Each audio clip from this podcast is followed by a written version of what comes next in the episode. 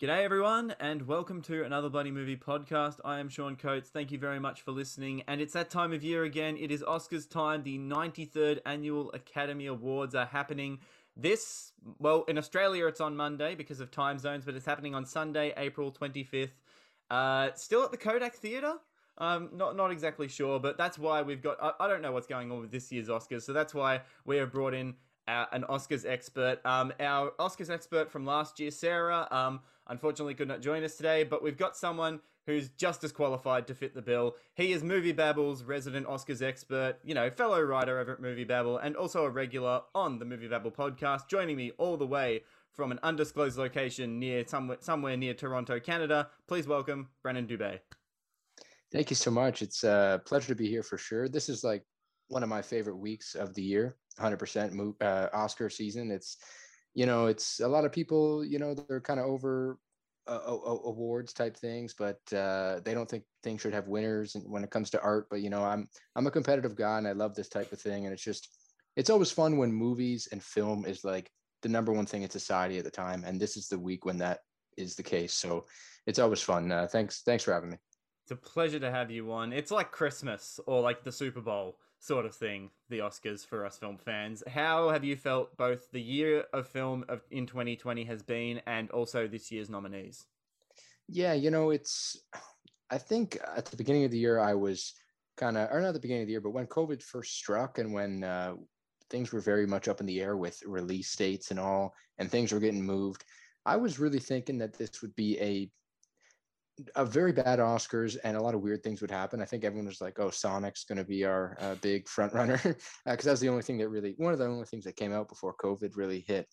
But then time started going on, uh, studios started to adapt, and uh, festivals started to proceed in an online motion, and we were able to get a lot of really good movies. You know, maybe the year isn't as uh, thick as other years, if, if if you know what I mean. Like it, maybe there isn't as much there, but I think what we have is quite good. I'm very, very happy with the quality of films that landed this year and even just overall in 2020.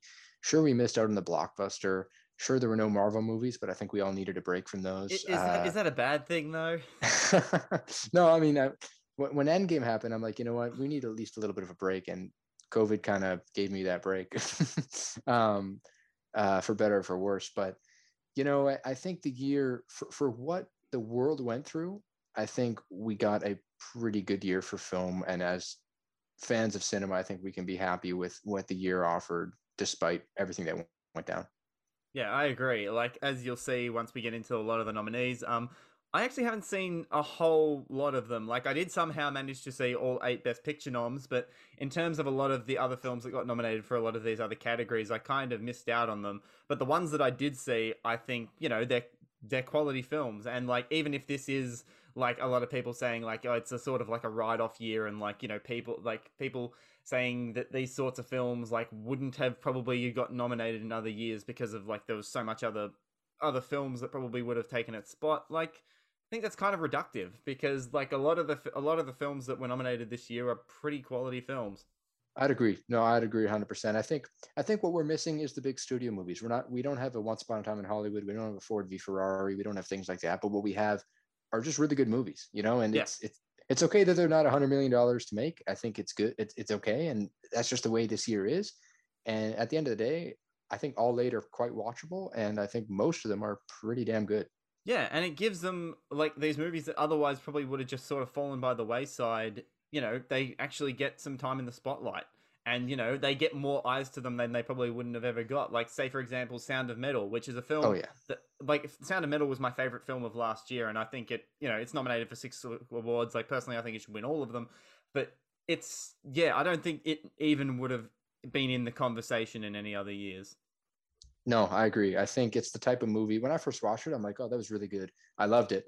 But I, I always have a Oscars mind. That's just the way I'm programmed. So I was thinking like in the in the following days, like, does this have any potential? I don't really know. Like, I think the movie's great, but I don't know if the Oscars will go for it. But in a year like this, um, it was one of the best movies that came out, so it deserved to be there, and it was there. Like, that's the movie I point to when I say this year is very interesting, and this year allowed smaller movies to breathe a bit more. Like, would you ever see Paul Raci get nominated for an Oscar in any other oh, year? God, right? No. Like, yeah, it's awesome. I'm so happy that he is. Mm, and like, would, exactly. would I mean, would Promising Young Woman probably get nominated? Because especially for a film like that was originally scheduled for what, like March or April. Like it, I don't think it had COVID never happened. I don't think it probably would have had the legs to have made it all the way to award season. No, I mean maybe you're looking at just a Carey Mulligan or just a screenplay, but not a Best Picture campaign, right? Like it's. Yeah. I think you're 100 percent right. It's not the type of movie. Like even you know Minari, I think is a powerhouse movie, but even that movie, I don't know if it would have gone all the way, right? I, I'm not too sure. We we'll never know, but I'm glad it did. You know. Yeah.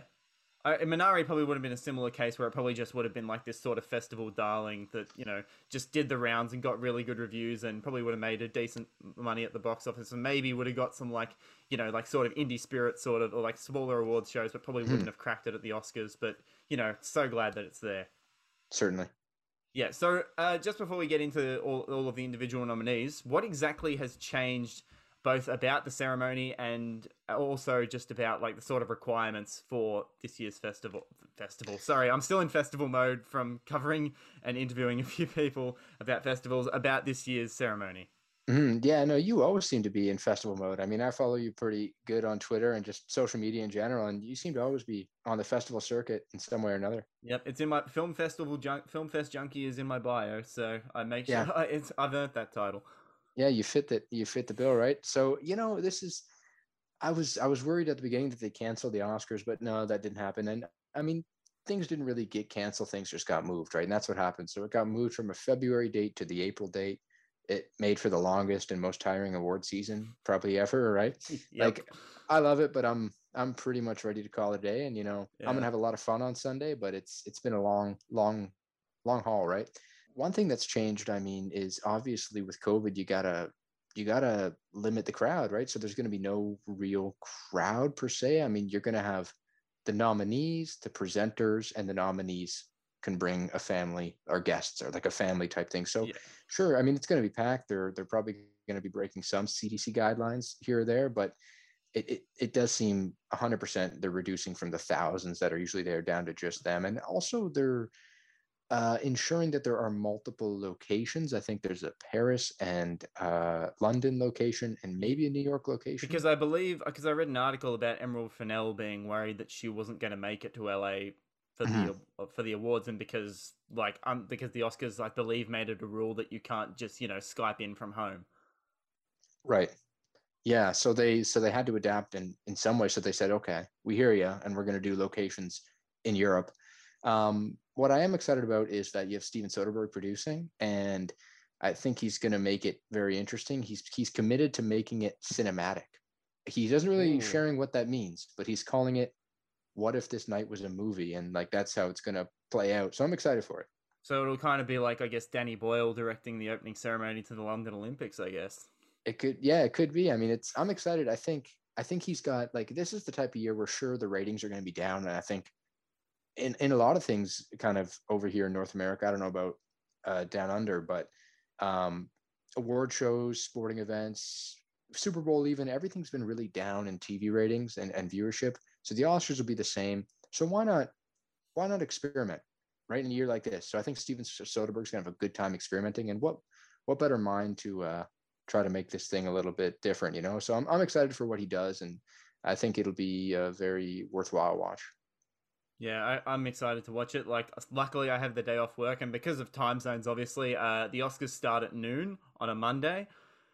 So That's good. You know, I, I know a few people that take the day. I mean, I think I believe because um the the Sunday, the 25th, is actually a national holiday in Australia. It's Anzac Day, which is like sort of, I guess, the Australian equivalent of Memorial Day. It um it recognizes uh, the landing of Gallipoli in World War One and you know it's a, it's an important national day um, but that falls on a sunday and pretty much every other state except for my state victoria get the day after as a public holiday but luckily i have the day off work so i'll be able to watch the oscars Very good. Yeah, I mean, it's that, that's great, and I just I, I I am just excited to see what he does. I mean, he's an interesting director. Love or hate his movies, or just think they're all right. I think he always tries to do something weird, uh, especially with that one movie, uh, Unsane, I think it was, where he just did it through the phone or something like. Like I think he's got a neat mind, so I'm excited to see what he does with the show. yeah he's one of those guys that's like he, he can crank out a film pretty quick but he's one of those guys where it's like he's he's very, I guess, eso- I don't know if esoteric is the right right word, but like he's very sort of his own sort of filmmaker, but he can also fit into that sort of studio mold. He's one of those 100%. kind of guys that's like, I'll do a film for the studio and then I'll do a film for me. Mm-hmm. Yeah, uh, no, for sure. Uh, that's I think that's perfectly Soderbergh. That's definitely what he is, and uh, I mean he's he's had some good hits. So I hope this is another one. All right. Well, with that, with our excitement and Soderbergh's involvement with the Oscars, let's get into the nominees. So, how this is going to work is that we are going to go through every single category. What there's 21, 20, 20, uh, uh, 21, 20, I believe, yeah. 21. So, we're going to go through all 21 categories, uh, regardless of how much we know about the category. And we are going to say what that we think should win that award, but then also what we think will win. So we are going, and in how in the order that we're doing this, we are just going off the Wikipedia page for the award for the awards and all the categories, and we're going to work from the bottom all the way up. So the first category, I believe, is visual effects and zoom is not letting me minimize this so i'm just going to have to move brennan down as i read out the visual effects nominees. So the nominees for best visual effects are love and monsters the midnight sky mulan the one and only ivan and tenet. Now what do we think of these categories? And just before we get into them is there any noticeable snubs here? Because i think there is one. Yeah for me it's invisible man. What that's mine you? as well yeah yeah. Okay. I, I I thought The Invisible Man was such a fun time, especially in theaters. I think it's a great movie to see with people and just in a packed house, and that's what I've got to see it in. It was awesome. Um, yeah, that that's one that's missing for me. I was really hoping it would get in. Uh, personally, I think this is the category that has been hurt the most by COVID, right? Because right, yeah. you're not really there's no like the big blockbusters that are usually there are not really there to compete. Yeah, like you no, probably there's have no Dune. There's no yeah. uh, what was the other one? There's like Bond Eternals probably might have, Eternals Bond yeah. probably could have got in here too.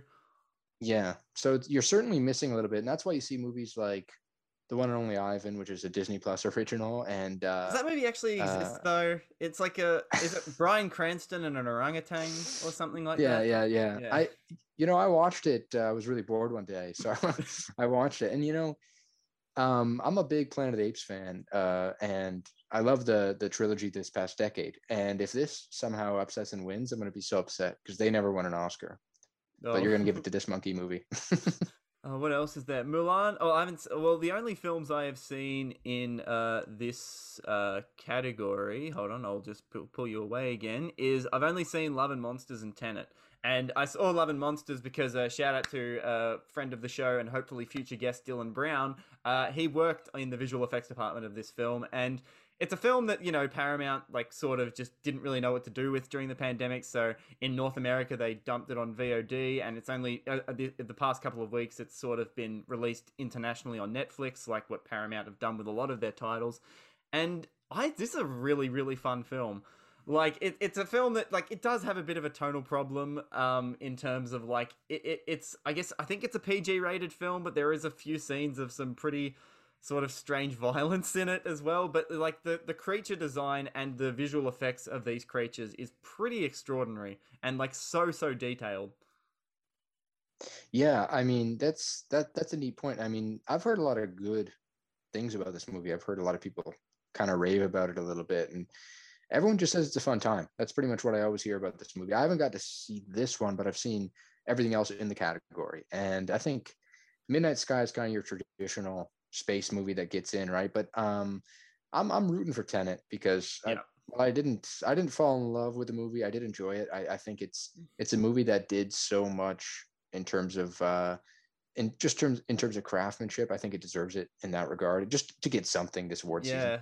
Severely undernominated in a lot of the stuff. We'll get to it when we get to editing as well. But like I think Tenet as well, and also I think what a lot of people when they think visual effects, they immediately think like, oh, CGI, but it's not necessarily just CGI. Like visual effects, I believe also includes sort of like, you know, sort of practical effects. And like, I mean, Kubo and the Two Strings got nominated for this category a few mm-hmm. years ago. So like stop motion and like miniatures is also sort of included in that too. And I mean, I believe, I think you talked about it on um, the Movie Babble podcast where like Christopher Nolan was almost kind of bragging about how this film only has about like what like 200 visual effects shots or something like that and how yeah, like most of the thing you see in the movie is on ca- all on camera it's pretty cool i think i think that's really neat and that's for me why it's deserving right there's there's so much in there that you think oh that's probably a computer but no he actually went out and did it and yeah, this movie has less visual effect shots than your average rom com, which is just it, it's it's weird. It's mind blowing. Yeah, and for that reason, that is why I'm saying that Tenet both should win and probably will win. I'm gonna say. I think so too. I, that, that's what I'll say as well. I think it's the movie that is the most popular of the five. Dare I say? I think it's probably the most popular of the five. Um, and it's it's just the one that isn't kind of the quirkiest to read out on the card. So I, I think it'll pull out the victory. Yeah, and uh, listeners, I will also be keeping track of um, both Brennan and myself's predictions, and I will put them all on a list and we'll post them to our social media pages to see who gets more right on Oscar night. But I'm almost going to guarantee that it's going to be Brennan. maybe I mean maybe I might take some risks here. See what I see if it uh, see if they pay off. Well, I was only two behind. I only finished two behind Sarah last year, and I believe those were one of the only two of hers that I didn't that we didn't the ones that we differed on. So she got those correct and I got them wrong. so probably I think some of the ones that last year everyone was kind of back and forth on was the director and picture. I think Tenet, or sorry, not Tenet, Parasite in 1917 and Sam Mendes and Bong Joon-ho seemed to be like everyone's going back and forth, right? Those yeah. seem to be ones where there are a lot of mismatches. Yep. All right. So next up, well, let's get into best film editing because it is right here. So I think nominees are Yorgos Lamprinos, not Lanthimos, for The Father. Um, we've got Chloe Zhao, who edit, who also edited Nomadland. We've got Frederick Torver, Torvarel, Tor, Torrevel, Torrevel. I'm great with pronunciation, guys. Frederick Torrevel for Promising Young Woman. Uh, Mikkel E.G. Nielsen for Sound of Metal. And Alan Baumgarten for The Trial of Chicago 7 get rid of Trial of Chicago 7 here. It's a TV movie, and I know, I, I think this is probably just, uh, you know, them sort of thinking of how it sort of intercuts between, like, you know, the court case and sort of like what they're talking about in the court case and all that sort of stuff. But it's like, found it really weirdly paced, to be honest. Yeah, I think you hit the nail on the head there when you said that's why it's here. It, it that's certainly why it's here. It's a lot of editing. It's it's the movie with the most editing out of these five certainly like it's it's certainly flashy in that regard. Maybe not always the best editing, uh, but it is certainly flashy. Um, for me, I, I I tend to root for the father here. I think yep. the father uh, editing is pretty much a second character in that movie, aside from or aside by Anthony Hopkins. Uh, so that that for me is the one I, I root for. I think uh, the father it's edited so immaculately. It's it's beautiful.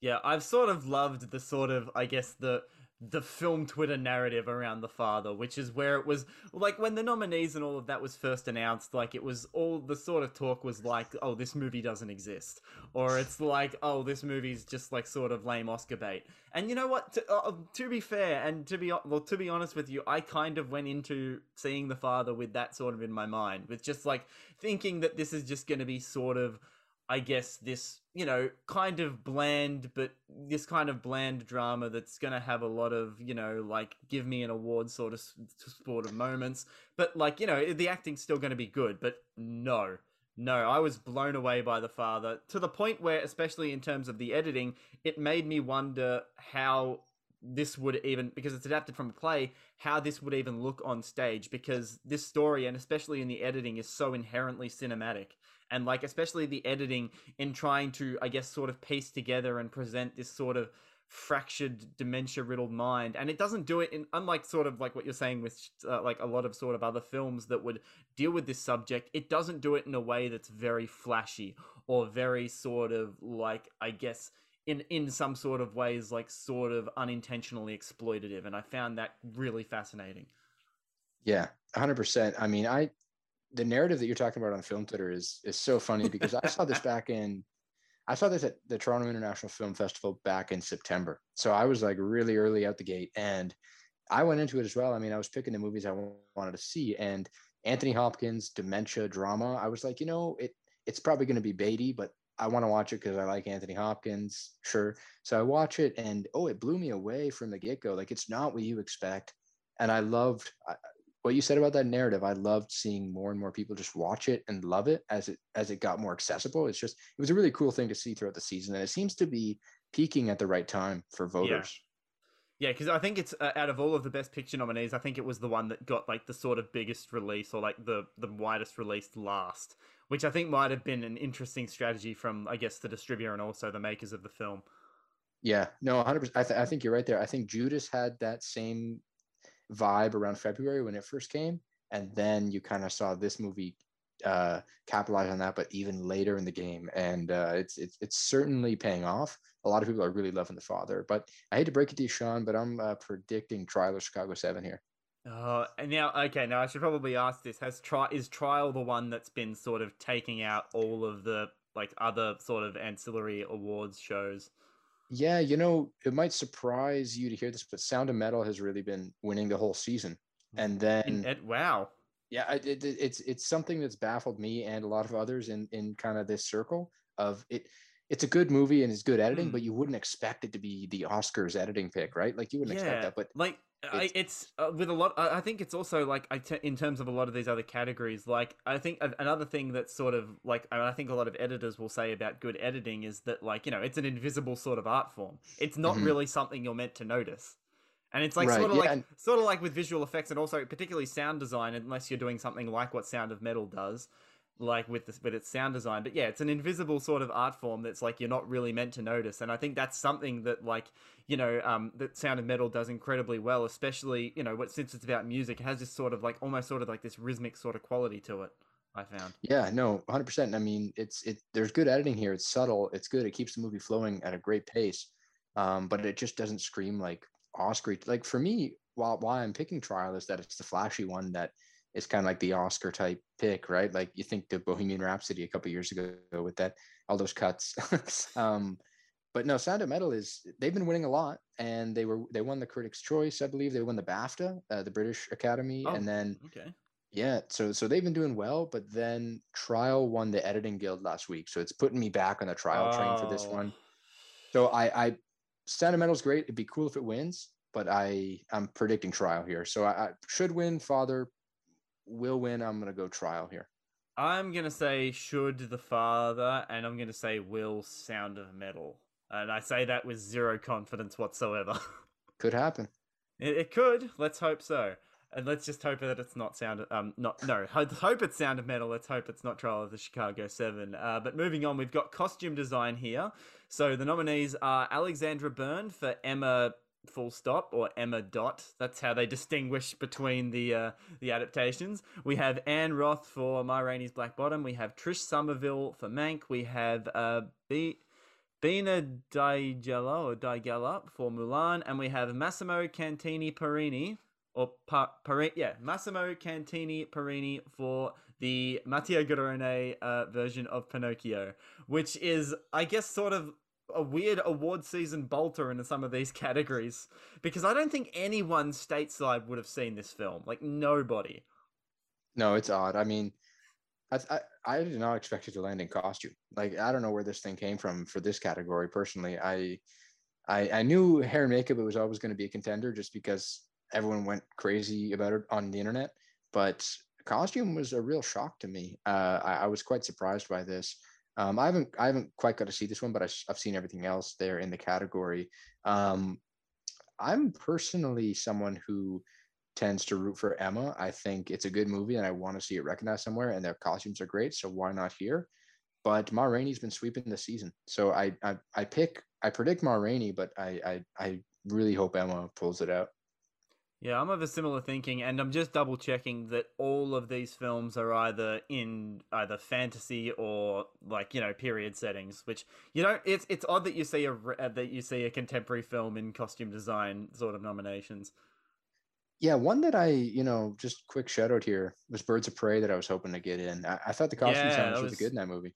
Yeah, a lot of it. It's a, the the Five Bloods. I think. Well, which which which film was everyone? Because I think Ruthie Carter was like snubbed for a second time again this year. Do you remember which film it was for? Um, Oh, yeah, I think remember. did she do work was it the, the Five Bloods? Uh, it could have been One Night in Miami. Looking this Um, up. Yeah, let's see what you worked on this year. But yeah, I, th- I think you're right because she's she's always a uh, a real juggernaut, right? And I think there was a little bit of outrage. Sorry, no, that was actually last year. Dolomite, that was last year. yeah, Dolomite was what she. Yeah. Yeah. Um, okay. Oh, okay. No, I missed. Yeah, sorry. Uh, I, I got that confused with last year. My mistake. But hmm No, no, good. but yeah, birds birds of prey not being in here, and and also it didn't make makeup and hairstyling either, did it? No, I was I was hoping No, that's for ridiculous. both. Yeah, I was hoping for both. It got it got shortlisted, but it just couldn't pull out the nomination. Yeah. Um. I mean, I don't know a whole lot about this. Um. I guess it's just the one that sort of stands out most to me is probably yeah, both what you were saying with both Emma and Ma Rainey. So yeah, I'm probably gonna say. I'm gonna say should and will Emma because I, I didn't I wasn't a big fan of that film, but yeah, the costumes in that are quite extraordinary. hmm Yeah, that seems like the kind of your traditional costume pick, right? That that kind of period piece, uh, posh kind of pick. But it's I, I think they are quite vibrant. I- it's quite deserving in my mind. Yeah, are you going the same? Yeah, I'm gonna so I'm gonna keep with should or keep with should Emma, but I, I'm gonna stick with Ma Rainey for my prediction. Okay. So then we go up. Oh, hold on. Uh, just listeners at home, I am just trying to minimize tabs and open and reopen tabs all while I try to organize this. So makeup and makeup and hairstyling is next. Okay, so Emma makes this one again. Uh, Laura Allen, Maurice Langen, Langen, and Claudia Stolz. Uh, Hillbilly Elegy somehow. Patricia Dehaney, uh, Eryn Krueger Mekash, and Matthew W. Mungle. Uh, Ma Rainey's Black Bottom, Sergio Lopez Rivera, Maya Neal, and Jamika Wilson. Mank, Colleen Lab. Colleen LaBaff, uh, Kimberly Spiteri, and Gigi Williams, and also Pinocchio, which is Dalia Colli, Mark Coulier, and Francesco Pegoretti. So, interesting nominations, some good ones, some uh, head scratches there. Um, what do we think of this category? Um, you know, stateside and just in North America and even at the British Academy there, Ma Rainey has been sweeping. Uh, that that that grease paint look that they gave Viola Davis, I think, really Mm. added to her character. I think that's really what's selling it. So it's really Yeah. sweeping in that in that. Yeah. Also, like the layers and layers of product that the rest of the characters are all have in their hair in that film is like it stands out. Yeah, I mean, I think it's gonna win probably. Uh, or actually, I'm not too, too sure. Actually, I've got no idea. Yeah, it's no, you're right. I think you you really you really kind of uh, hit what I'm thinking there. It's just it's it seems like it's it's the fact that it's just so much and it's it adds to her transformative performance as well. Yeah, like she's really trying to look quite different. For me though, I'm rooting for Pinocchio. I think Ma Rainey will win, but I'm rooting for Pinocchio. I think it should win. It just I, I like how a lot of those characters look in that in that film. Yeah. So, have you actually seen Pinocchio, or you've just seen like the sort of like No, the show? The, so no, you've just yeah, seen the show reel. Just seeing for- the stills and Yeah, I, I'm with you there. Like, I, I, I thought the, that that yeah, I don't Pinocchio know film. Yeah, so I, I, I feel like I'm one of the few people on Earth that have actually seen this Pinocchio film, and yeah, the the makeup is absolutely phenomenal. Like what they do to like this young child actor to make him look like a literal wooden puppet. It's it's it's fascinating, and it's not just him as well. Like it's all the other sort of like you know like all the creature makeup. There's like there's like a rat man, like a snail man. There's like a there's like a woman that's like a fairy as well. Like there's a lot going into it, and like it's just it's it's pretty extraordinary. I think it's I, I think it absolutely should win, but there is absolutely no way in hell that it ever will because I just don't think like they might look at this and then be kind of I guess like a lot of people have sort of been I guess like for lack of a better word like horrified by some of the by some of the makeup in this film. Yeah, no, I think I think that is kind of an aspect of it. I mean, it gets in because of how horrifying it is, but it may you know win because of how horrifying it is. Yeah, so I'm gonna say should is gonna be should is Pinocchio, but I reckon yeah, Ma, I'm with you on saying that Ma Rainey's Black Bottom. Like as you said, it's been sweeping. It's gonna win here. Yeah, I, full agreement. Okay, so then the next category, working up from the Wikipedia list, is Best Cinematography, which, you know, this is a pretty big category. I'm not quite sure it's why it's all the way down here. But in any event, we've got Sean Bobbitt for Judas and the Black Messiah. We have Erik Messerschmidt for Mank. We have Dariusz Wolski for News of the World. We have Joshua James Richards for Nomadland. And we also have, for whatever reason, no, no disrespect to this to, to this guy, but Phedon Papamichael from Trial of the Chicago Seven.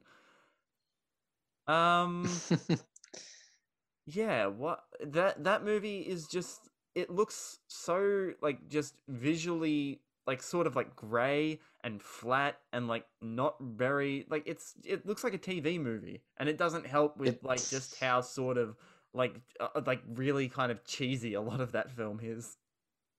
It's bland. It's it's certainly bland cinematography, and I I'm not too sure why it's here. I, the only reason it's certainly here is because of how big it is overall at the show.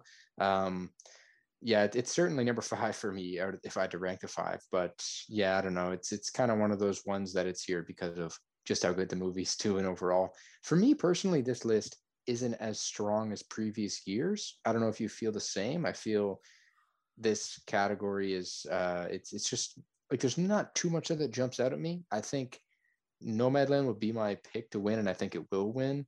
Um, I think it's a beautiful film, and it just it, a lot of gorgeous imagery there that is kind of put on the screen. So that's why I kind of am rooting for it. Um, I'm a fan of Mank as well. I think Judas also has good cinematography, but I think should and will is Nomadland for me. I think I'm with should and will as uh, should and will with Nomadland because you know it, it, I'm not uh, as we'll get into it. Like I think Nomadland is good, but like I'm not quite too sure if it should. I, I'm I'm not all that keen for it to win Best Picture. Like I'm fine. Like it's definitely the front runner for Best Picture, but like look, I'll be happy. I'll be I guess content if it wins Best Picture, but like I think there are at least four films that are a lot better than than Nomadland that I feel are deserving to win Best Picture. But we're talking about cinematography, and one of the massive upsides of that film is just how absolutely stunning it looks. Like Joshua James Richardson, his Joshua James Richards, sorry, like his work on The Rider too, which like both films, and I believe maybe I can't remember if he also worked on uh, uh, Zhao's first film, uh, Songs My Brother Taught Me, but like with both the rider and also Nomadlands, like just the use of natural light and in this film is just absolutely stunning. Like this guy is like the only person that should be allowed to shoot a sunset. Like it's just, you know, pretty damn incredible. Yeah, no, it's it's it's a beautiful movie and that's one of the reasons like I I saw it at TIFF but it was the virtual screening. I really want to see this thing in theaters. I want to see it on a big mm. screen. I think it would add to it a little bit. Uh, I, I certainly want want to have that experience. Yeah, as someone that did see Nomadland on the big screen, it absolutely does. Yeah, so I'm going to say should and will uh, Joshua James Richards for Nomadland. Yep, full agreement uh, yet again. Yep. So then we are into production design next. So we have so we have look ap- apologies to the like this this show is going to be very very long if we do every single uh nominee and uh every single uh, person involved with the nominees. So apologies to the production and set designers for the following films, but we're just going to name the films from now on because this will be this podcast will be three hours long. So the best the best uh, production design nominees are The Father, Ma Rainey's Black Bottom, Mank, News of the World, and Tenet. What do we reckon here? I I like quite a few. I like pretty much all of these nominees in this category actually.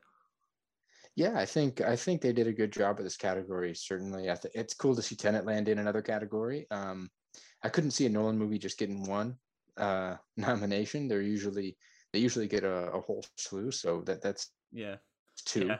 I um, forgot. I forgot to uh, mention when yeah. we were talking. I forgot to mention when we were talking about editing. Uh, uh, editing. Apologies to cut you off there, Brennan. But where is Jennifer Lame's nomination for the editing of Tenet? Like that's insane. I agree. I think she deserves she she deserves some recognition in the editing department. Uh, that like just to do all that backwards that backwards stuff. I mean, yeah. I, I for me she she would be in my five personally. Yeah, absolutely. Same with mine. But I'm happy that it's in, in here in production design as well because you know, like this is a film that's like very much sort of in a way it has that very sort of slick sort of Nolan look to it. And like I guess like there's oh, there's also sort of like in a lot of his films there's kind of like this sterility to his locations that a lot of people aren't really a big fan of. But this kind of feels dirty and like really sort of like in a way sort of really grungy. And I guess a lot of that like helps with like sort of the locations that they go to and like you know it's a very it's a globe hopping adventure but then like all the other sort of sets that they create I think you know really capture like really add to the sort of like in yeah, it really adds to the film. I found. Yeah, I agree. I, I certainly agree. But personally, you know, I enjoyed Mank, and I think it's a gorgeous movie, and that's my should and will. Like I, am pretty content with Mank sweeping the season thus far. It's a movie that got, got a ton of nominations, but probably won't win a whole heck of a lot of places. But I think the production design in Mank was really good, um, and, I, and I am rooting for it. I do want to shout out the father though, because a lot of people are really there. Um, they're very high on the father and just how how neat that movie is in terms of that they're kind of changing the sets as the movie goes along to yeah. kind of to kind of trick the viewer and such like that. Yeah, it's it's it's cool. Yeah, and I think also that film with the father as well. I think you get a good sense of spatial awareness as to where I guess everything is in that sort of in you know in that flat that they're in and yeah, like it, and I guess we were talking about with um with costume design, like you you normally see either like period films or like I guess like very much far into the future, sort of like you know it's like sort of science fiction that normally get nominated in like these sort of technical categories for production design and costumes. But it's interesting to see sort of I guess two contemporary or like you know it's like kind of presently set films in here, and then you've got like you know three period pieces, which are you know all three of those films are pretty from from what I can tell, obviously, obviously, I'm not a time traveler, so I don't know if they're like you know realistic interpretations of those times. But they look like they're pretty close, and I think they do a pretty good job. But yeah, it's interesting to see two contemporary films nominated in these uh, in these uh, in these categories, and I think they're very well deserved. Yeah, I like seeing contemporary movies land in there. I think production design as well, to to a lesser extent. So I'm happy to see a couple of them slide in there. So what do we think is going to win? So you said what was it? Mank is the one that's sweeping all the all of the other awards shows here. I did like Mank. I think it is a pretty good for uh, again from I'm not a time traveler, but like from what I have seen from not only I guess trying to replicate Citizen Kane and also the films of that era, it's pretty spot on in terms of, you know, crafting those sort of like, you know, that sort of old Hollywood sort of feel and like those sort of, you know, like that like this sort of artifice to like everything that's sort of happening and like try and yeah i think it's really interesting. I'm gonna say should is probably get it i'm gonna say should is tenet but i'm gonna say will is mank. Yeah that's a good good little throwing tenet some love that's good. Yeah. Well it, it didn't get nominated anywhere else so.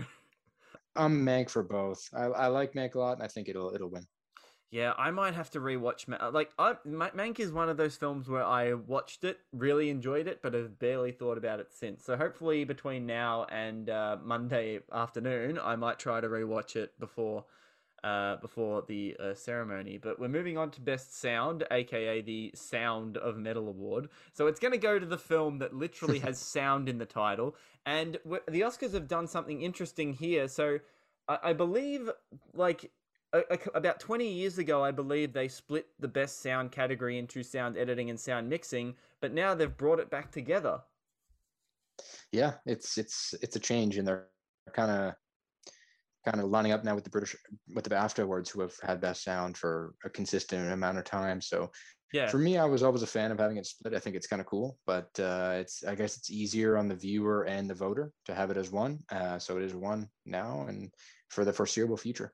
Yep. Now, do you know if um the people like that have been nominated here, if they are both the editors and the mixers of the sound, or are these just you know just the lead, the heads of the sound department that are getting the the awards here? That is a very good point. That's not something I've looked into, but that's uh, a point that I've that I'm glad you raised. I think it's something that no one's really thought about. So I'm definitely going to take a look at that uh, after this.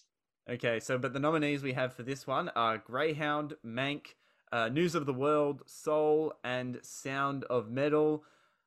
Look, just before we get into gushing about Sound of Metal and how it uses its sound design, I just want to talk about Soul really quickly because I think that's probably gonna run second because I think what what's really interesting of that film of not only you know what the sound has to do along with the music of the film as well, but I think also the the weird the the very interesting and sort of like I guess sort of like dreamlike soundscape that is in the um what is it? The before? The the before life I, it's been a while since I've seen Soul, Soul but like mm-hmm. basically the Soul world and like the it, it, creates like this really interesting soundscape, which I think was really really creative. But sound like the the other the other nominees do do well as well. Like you know, Mank Mank I think is interesting as well in trying to sort of like recreate that sort of like you know again like recreating that sort of like I guess aesthetic but for sound of the time and you know so it's all kind of like you know it feels like it was recorded onto like a wax it was like you know onto a wax record and like you know it's sort of creaky and like you can hear like there's this constant like sort of drone in the background. Like you know i think i think it does really well yeah i um, like yeah you go. I like that pick a lot i like Mank's i like that Mank's here a lot. I think in recent years i've become a lot more appreciative of uh, period piece sound designs. It's not something i ever really thought about when i first started kind of thinking critically about this and uh, i was thinking more of you know the flashier, maybe war movies, maybe sci-fi movies, stuff like that. But Once Upon a Time in Hollywood last year was one that I was really happy that got into sound, and now Mank this year because I do think they are, and Mank especially, just does a great job of replicating that era. Even just just pretty. I mean, it's it's essentially everything in the movie, even just the dialogue, the way um, you just kind of hear that, as you said, that drone in the background. It's it's certainly um, pleasing. Like it's it's certainly a very good, uh, very good work from that sound team. Yeah, I, I mean, I, as I said, I haven't seen Mank in a while, so I might be just making up the whole drone in the sound thing. But I think that's just my memory of the film. I'm not quite sure. Uh, I have not seen Greyhound, but I can imagine because it's the old um, Oscars thing of uh, sound of, I, I, believe, sound editing, where they're like, "Oh, war movies always get nominated and they always win because the loudest movies mm-hmm. win." So this movie, I guess, just because it's nominated because torpedoes go boom and Tom Hanks shouts. I imagine. Um, That's right. Yeah, I watched it about I think I watched it last week, and uh, yeah, it's it's that you you exactly got it. but yeah, Sound of Metal is the should and will for this one. Apologies to News of the World, but I think that does an interesting like. There's a lot of gunshots in in News of the World that reverberate a lot, and you know, like interesting sort of soundscape, I guess, of the old west or like you know the American frontier. It does a good job of that. But yeah, Sound of Metal, like what this film, the the one that does it, I think most creatively, and I think most is in service of not only the story and also the character's journey of the film is Sound of Metal. What this does to what the sound design does to get you into the headspace of someone that is going deaf and is in complete and utter denial about it is just extraordinary. Oh, the moment I watched this movie, the moment it got done, I was like, "Oh, that's got to be the winner for this category." It's just so unique, and it's it's one of the rare movies that sure every movie uses sound, but this movie sound is kind of the main character in a way, and. Yeah um, it's, it's it's certainly my should and my will. I think it will certainly win as well. Uh, it's just it, it it's completely incredible how they intertwine that into the film. Yeah, and especially for this, you know, for a film which, for large stretches of it, takes place in a deaf community where there is no dialogue, there is a lot of emphasis put on the sound design, and you know, it really, really shines. So that is why it is the should and will for me. Yeah, no, me too, hundred percent. All right, but next we're going into the the two music categories are next. So we'll go into best original song, which is probably the easiest category to actually go through and listen and you know to cover all of the all of the of the yeah. nominees. Yet I it, like if you were asked me to sort of hum the tune to the any of these songs, I gun to the head. No, no, I'm dead. So for these ones, we have a "Fight for You" from Judas and the Black Messiah from uh, H.E.R. We have Hear My Voice from uh, the Trial of Chicago 7. Um, we have Husavik from the Eurovision Song Contest, uh, the story of Fire Saga.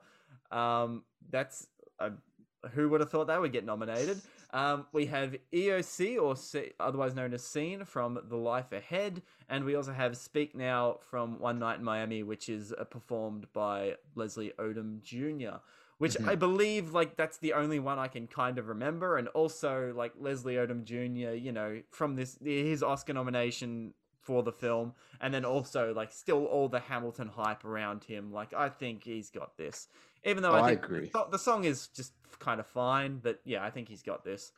I agree. I think it's it's a good song, uh, and I think he's a, he's a he's a talented artist, and I think that he'll he'll win. But um, you know what? The should win is tough for me because Husavik's kind of been growing on me. Uh, like it, it, and you got to give it props for being the only movie in the category that's actually in the film, right? The other four are in the credits. So I mean, you got to give it oh, props that, yeah. That it, like I don't think that plays into the awards at all, but I think um, it kind of is more pure in my mind. Like I'm kind of looking at it and saying, you know, you, you did the right thing. Like you're actually in the movie. You're not just a credit song. But I like Speak Now personally. Like I, I got it on my phone. I listened to it. It's it's a nice song. So while I love Husavik, uh, I, I would go should and I think will is speak now for me, despite you know giving the props there to Eurovision. Now I have not seen the Eurovision movie. Now is the Husavik is that song played, I guess, or or performed in like a really really sort of big moment in the film where like everything sort of comes together and like you know it's like this big sort of show stopping sort of like number. Oh, exactly. That's the, i mean the whole movie leads to the song. I mean it's it's uh it's it's the song that they perform at eurovision. So it's it's certainly right. the big part. And i mean the movie's not great. It's a will ferrell comedy. Like it's not the best thing in the world but rachel uh, mcadams is pretty uh, charming as always mm. in the mm. movie and the music's cool and uh i mean that that that's kind of why i give it props there because it is it does play that big role yeah, and from what I understand as well, like it's been written, like a lot of the music of the film and this song in particular was written by like I guess sort of like legendary writers of the song contest, like the you know songwriters who have you know created like hit after hit for like that have come out of the Eurovision Song Contest.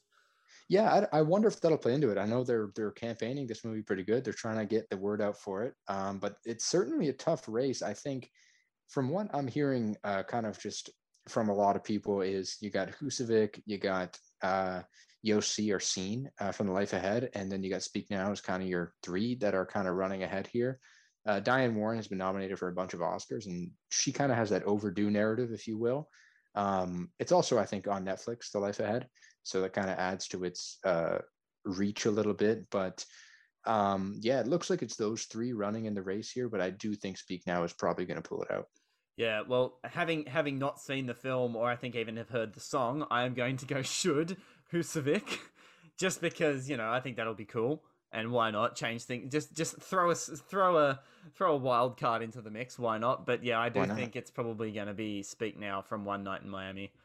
And look, if that's one night Miami's only win, like you know, so be it. Like um, I, I wish it, it, it got severely undernominated for a few things. Like um, I think Leslie Odom, I thought Bink, uh, Kingsley Ben-Adir probably should have been nominated ahead of Leslie Odom Jr. But like um, and could have or maybe should have got a Best Director nomination. But yeah, if this is their only win, that like I'm I'm happy for it. Yeah, no, I think uh, I, I enjoyed that movie when I first saw it, and I thought it would be a little bit stronger than it was at the Oscars, but it certainly slipped off a little. Uh, but yeah, I think I think this will probably be the one they they pick up. Okay, so then we move on to the other music category, which is the best original score, which is uh, T. Reznor and Atticus Trent Reznor and Atticus Ross versus Trent Reznor and Atticus Ross. but the other nominees, much. so they are nominated for both Mank and Soul. The Soul score, of course, with um, the Jon Batiste. Jon, yeah, Jon Batiste, and then the other nominees are James Newton Howard for ten. Uh, I was gonna say I was gonna say Tenet because you know he's worked should with be here. He's worked with Nolan before, and that that score should be, but that was Ludwig, Ludwig Göransson who should have been nominated for Tenet. Tenet. I'm just all over the place today. I'm sorry. so James Newton Howard is nominated for News of the World. Uh, Emile Mosseri is nominated for Minari, and also Terence Blanchard in the only nomination for Da 5 Bloods. Yeah, I mean, I, what what do you what do you say? Right, I think this is a good category. I like. Uh, yeah. I love three of these scores personally. I love Mank. I love Minari. I love Soul. I have them. I've downloaded them. I listened to them a lot. They're all really good. Um, the Five Blood score is not bad, and I haven't really listened to the News of the World one. Like it didn't really get my attention, but uh, I'm I'm I'm a I guy who likes the, the Tenet score. I, I wish it was here. Like I I, while watching News of the World, it did kind of stick out to me, and also I think it, it's kind of a name check for James Newton Howard, who I think has he won before, but he, he's he's like a you know he's a staple of you know the Oscars now. Like he's he's almost like a like a John Williams type. Like he's a name check at this point. But let's have a look. Has he won an Oscar? He has not. He has been nominated eight times. No, not eight or nine times, I believe. So he's been nominated yeah, a lot, but so a couple for original song, but then you know a couple of scores ones. But yeah, has not won. Wow. Yeah, I mean, I mean, you said he's a staple, right? Eight or nine nominations, but no, no victories. I just don't think this is the one for him. I think. Oh no. Soul's going to win here, and um, you know, personally, my favorite's the Minari one. So if I had to be, if I was a voter, I'd vote for the Minari score. I think that's the should, but I think Soul's going to win, and I have no problem with Soul winning because it is just gorgeous and the score is awesome and it's it, it's a tricky score to do, but they're blending two, um, yeah. um, they're blending kind of two types of music, right? And it's it's pretty impressive. So yeah, it's a tough category, but I I I I, I would root for Minari, but I think Soul will take it and deservedly.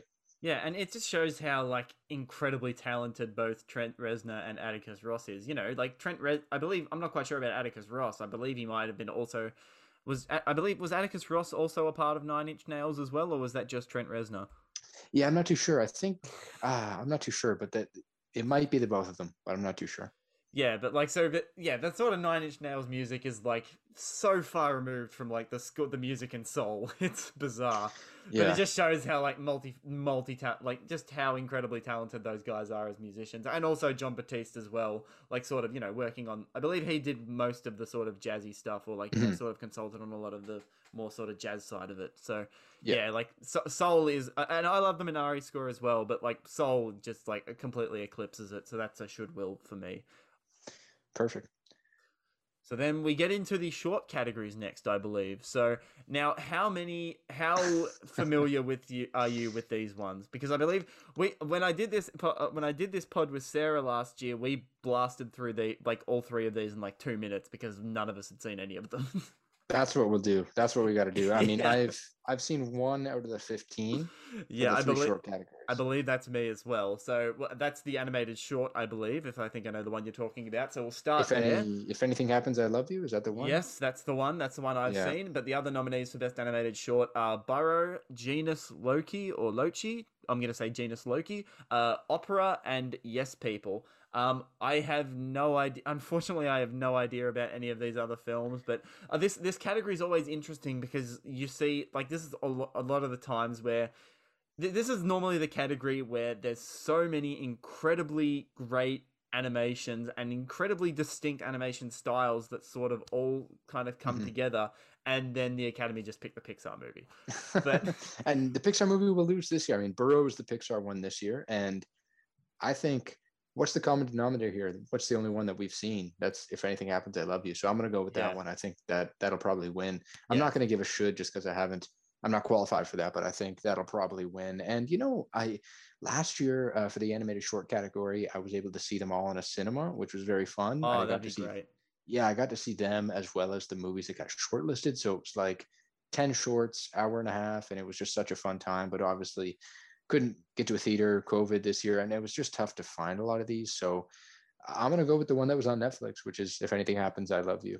yeah it's it's nine minutes long it's again the animation stylings of it is really you know i believe uh, hand drawn i believe i mean it's been a while Mhm. since i've seen it there might be a little bit of like sort of computer blending of all of the things together but yeah it's just you know, if anything happens, I love you is just a really, you know, it it has a very sort of confronting topic, and it's a really really moving film that I think you know everyone has seemed to be have responded to like you know with overwhelming praise for this film. And though I haven't seen any of the other films, the fact that it's on Netflix, the fact that it's got so much overwhelming praise, I think it's going to eclipse like the you know the the Pixar check mark that normally happens in this category. So Yeah. Again, like I, it, it feels strange to say should and will for these ones, but I'm gonna say should and will for if anything happens, I love you. Mhm. That's not to take anything away from any of these other films because I just have not seen them. So apologies. Yeah. And then so we go into the best live action short, which is Feeling Through, The Letter Room, uh, The Present, Two Distant Strangers, and White Eye. Um, so I guess this is the part of the show where I ask you what has been what what what do you th- what is the front runner and what has been winning at sort of like other short film awards, if any of them. The only one that sticks out to me that I recognize is Two Distant Strangers because at least here in Australia, that's on Netflix. Okay, yeah. Um, that one seems to be the front runner. That one's certainly front runner, and um, the letter room might have a little bit of buzz because Oscar Isaac is the lead in the letter room. Oh, Uh, okay. Yeah, but I, I don't. I think Two Distant Strangers is is kind of socially relevant for the times, and it seems to be the one that's generated the most chatter. So I would I would slot that in as the one that I think will win. Not too sure, but the should win. Um, but that's the one that I'm gonna kind of go on for what I predict will win. But yeah, I think it's neat to note that Oscar Isaac was in the letter room as kind of the lead, but the rest of them I'm not too sure about. But I just know Two Distant Strangers seems to be the one that's the buzziest. So I'm gonna I think that's our safe bet today. Yeah. Um, do you know if any of these shorts or if any of these ones are like, and I guess they'd mostly show up in best live action short film if like any of these films were shot during like lockdowns or during like during COVID. Yeah, I'm not 100% sure. I, I know um, there are a couple of them that are from pre-COVID. I know Feeling Through is uh, pre-COVID. I know, um, I believe The Present as well. Yeah, I think most of them are pre-COVID shot, but I wouldn't put it by at least one of them to be during. I'm not too sure though, but I, I will look into that. That's a neat, neat point because you had what was the first movie that kind of got shot? Malcolm and Marie seemed like the first one that got Yeah. done. No, no, no noticeably absent from Um, the Oscars, and from what I've heard, uh, thank goodness for that. I have not seen it because um, I just uh, kind of I kind of despise Sam Levinson as a filmmaker, so I just it, it wasn't very good, so you're not missing out on much. But Yeah, yeah, so it wasn't the best. Not not at all. But here but regardless like as i said like the only one that like that really jumps out to me and just because i think it's like in terms of accessibility or like the only one that i know is kind of accessible is two distant distant strangers and as you said it's got like a socially relevant sort of narrative to it and like sort of you know like social commentary to it that's probably why it is going to win so i'm going to pick that one.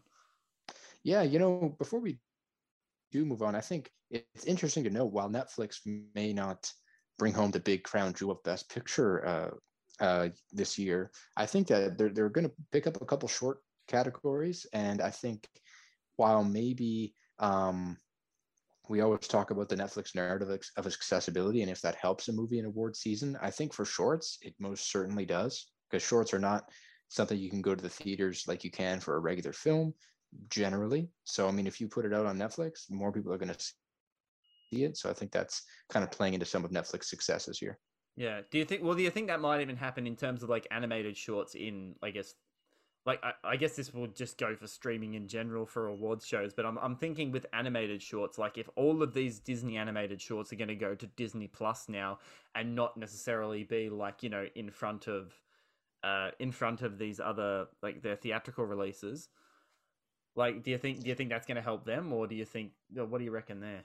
Uh, you know, I I wonder because I don't know. I know a lot of people have Disney Plus. I know it surged. I I don't know if it'll change. I don't know if it'll change their um I don't know if it'll change their ability. I think when the animated short from Pixar is played before a uh, uh, Pixar movie, I think you're kind of forced to watch it. Like I, I haven't really been urged to watch. I haven't had an urge to watch too many of the shorts on Disney Plus yet. I just don't. It's not something that I'm, I'm sitting down to do. So I feel like it might help them that it's super accessible at any time. But I think it was quite effective playing it before the big build Pixar releases. Like I, I think back to Bao from a couple years back with Incredibles Yeah. 2. That's one that like everyone saw and everyone loved for the three minutes it was on before Incredibles 2 started. I, so uh, while it may help them in some areas, it may hurt in others. Yeah, okay.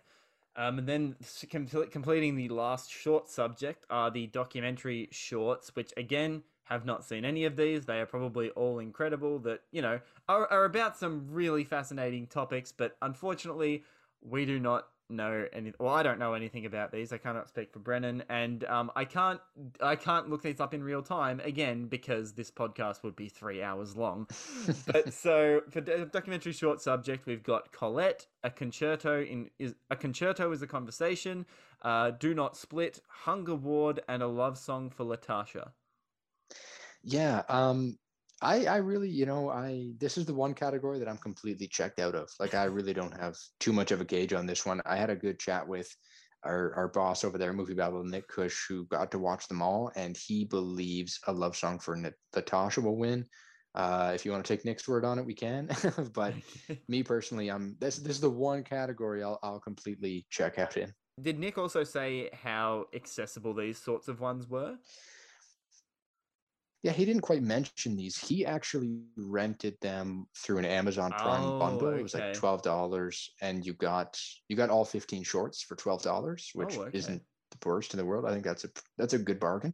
Um, so yeah, he didn't he didn't mention the accessibility here of the documentary short subject, but I do. He did mention that one. He said it's it's a pretty socially relevant one, and it was quite good. He said so. I, that's the one I'll I'll, I'll predict. Okay, I'll, I will also do the same out of just complete, out of complete conjecture, and also the fact that we need to move this show along. So they go into the longer documentary, which is the documentary feature. So here we have Collective, Crip Camp, The Mole Agent, the My Octopus Teacher, and Time. Now I have only seen out of these documentaries, I have only seen Time, which is the film that is incredible, like absolutely incredible, but and you know again socially relevant and really really heartbreaking sort of story but it's going to lose to that dumb octopus movie yeah, it's I, I I think at the beginning of the season I was thinking Crip Camp or Time would would go all the way here. maybe even the death of Dick Johnson. But my octopus teacher has just been surging and soaring and winning everything these last few months. So that's the one that um, I'm going to predict here. Now I haven't got to see all five of them. I know Collective is I am supposed to be quite good. dying started- to see Collective. It is. I I missed the press showing for it, and it's playing in only one cinema in Melbourne. Like, I might even go see it once we're done recording. But like, I, everybody I've heard talk about Collective say that it is, it is phenomenal, and I cannot wait for it. Yeah, And- I've heard I've heard great things. but I, I think also the reason, and I I've heard just- great things. I, I- I've been listening to a couple of um, you know, sort of other Oscars predictions podcasts and what they've said about these sorts of things, and like one of them was basically saying how I think the surge of the Octopus Teacher has kind of been like it's one of the few like sort of light-hearted documentaries here, and the rest are all Mhm. like con- like pretty confronting or like you know tackle some pretty serious subject matter. And my Octopus Teacher is just like, oh, it's just this South African guy and like you know his cool little octopus buddy. And yeah, there's like I Yeah, guess I there's mean, an I think that's pretty environmental much what it sort is. of. I guess there's a sort of environmental aspect for it uh, too, but like I don't know, they like time. Uh, Crip Camp could be one here because you know it's Netflix, it's the Obamas. Like they was it last year that they won for American Factory? Yeah, that was last year. Yeah. Yeah, so that that could be, I guess, and Collective could be a dark horse as well, being nominated in both, um, I guess, um, what was it in international feature, but then also Mhm. documentary. You know, following in the footsteps of Honeyland, which did that as well last year. But yeah, I don't know. Like, I'm gonna say should is time, and that's just based on the fact that I have yet to see Collective. But I'm gonna say it's probably gonna be my Octopus Teacher, and I say that very begrudgingly, despite having not seen it. Yeah, it really weirdly took off this award season. Uh, I think it's a safe bet, though. We got to stick with it to be safe here. But um, I wouldn't count out Crip Camper time. I think they're definitely lurking. Yeah. Um. Yeah. I'm, I'm gonna say I'm gonna say my octopus teacher, but it should definitely definitely be time. But we said Collective was nominated in that, and it is also nominated in Best International Feature. So yeah, Collective, as we said, it's a it's a film from Romania. It was their entry for Best International Feature this year. The other nominees are Another Round from Denmark. As much as Another Round is a good title, we really should use the Danish title, which is Druk. We really should use it. Druk is a great title. But the other nominees are Better Days from Hong Kong, uh, The Man Who Sold His Skin from Tunisia, and uh, Quo Ida from Bosnia and Herzegovina. Her- Herzegovina. Yeah. I always get that name wrong. Apo- apologies to Bosnia and Herzegovina. Sorry. You know, it looks like you got that pretty good. Uh, that's Yeah. better than what I would have said. Yeah, um, this th- I guess this category was surprising in a lot of ways because uh, a lot of people were not expecting a lot of these films to make the cut here. Like, especially, I guess, The Life Ahead was one that a lot of people were expecting to make in this one. You know, it was Italy's entry. It's like I think one of the first films in like ten years that Sophia Loren has been in. Like, you know, it's her first film in quite a while, I believe. You know, so like that Mhm. was a big tip to get nominated. It didn't. Um, but yeah, like I think it's just the competition is I guess I'm not going to say lacking because another round is the only film I've seen out of this bunch. Like I've heard great things about Quo Vadis Aida, but yeah, um, the man who sold his skin is an interesting one. Um, I had the chance to see that at the uh, French Film Festival this year, but uh, there was very few screenings and I could not make it to any of them, unfortunately. But yeah, I think another round here almost has it in the bag, and I think also Vinterberg being in director as well helps that immensely. Oh, for certainly. I mean, him getting into that director slot, which was a huge surprise and, and a welcomed one as well, I think is kind of tipping off that they're certainly winning this one. For me, it should and will for another round. I, I quite like the movie and I I'll be glad to see it win uh, come Sunday. Yeah, and Vinterberg's been around, you know, he's been around for a very long time. You know, he's one of the founders of the Dogma 95 sort of style from, you know, along with Lars von Trier. He's made, he, uh, like Lars von Trier, he's made some pretty depressing and very, very, you know, confronting sort of films. But another round is, you know, it, it, it does have this sort of like, you know, like uh, this sort of lust for life to it and like, you know, this incredible energy to it. But there is also some, like everyone talks about that. I mean, I'll get more into this when we talk about like original screenplay, where I think it absolutely should have got nominated and did not for whatever reason. But yeah, like it's a film that has, that is a really delicate uh, balancing act. I I find, and everyone talks about that sort of ending as being euphoric, like, and it is, it absolutely is. But if you look at it from another lens, it is incredibly tragic and like kind of really, really depressing from another lens. And I think that sort of ambiguity is what really helps another round. And yeah, that's why I think it's a should will here. And yeah, it's just it's an it's a really, really great film that's just gotten better the more that I've thought about it, and I cannot wait to watch it again. Yeah, I'm a huge fan of Vinterberg's The Hunt, which I watched recently, and it's nice that that film didn't win this award uh, eight years ago, but now this one will avenge it. You know, so I'm yeah. happy for it. Do you know that was was that 2013 or 2012? Which film beat it? Do you know? Uh, I don't quite know which, which film beat it, but yeah, it was 2012. Okay, I will I will get this up while we talk about our next category, which is best animated feature here. So the nominees for this film, uh, this is probably the one, uh, and I'm surprised that I have seen four out of the five nominees on this list. So the films are Onward, Over the Moon, a Shaun the Sheep movie, Farmageddon, uh, Soul, and Wolfwalkers. The film, again, it's the Pixar, the Meryl Streep of animation. They are going to win this it, it, should be Wolfwalkers, but it's going to be Soul. And look, I think Soul is good. It's Soul is good, but it's Wolfwalkers is just on another level. It really should win. I think that film was absolutely phenomenal. The animation, just like the world building as well. Like it's a great fantasy film that's just oh, it's just it's a film that you can get absolutely lost in. Oh, I loved it. I uh you know what I respect that. I respect that. I'm I'm a should and will to Soul because I loved it but Wolf Walkers for me is right behind it. I love that movie. Um, the, the rest of the list, I mean, no one's really got a shot. I think Soul's pretty much pretty much has this in the bag, but I think Wolf Walkers they definitely have a little maybe something there. But Soul's uh, Soul's certainly going to win, and yeah, I mean, shout out to Wolf Walkers for just being great. that's that's a really good movie. Um, but yeah, for me, it shouldn't will Soul, but uh, I I do like Wolf Walkers quite a bit. I am also going to say a very nice shout out to um, uh, the Shaun the Sheep Farmageddon, which I which is a film that I actually saw.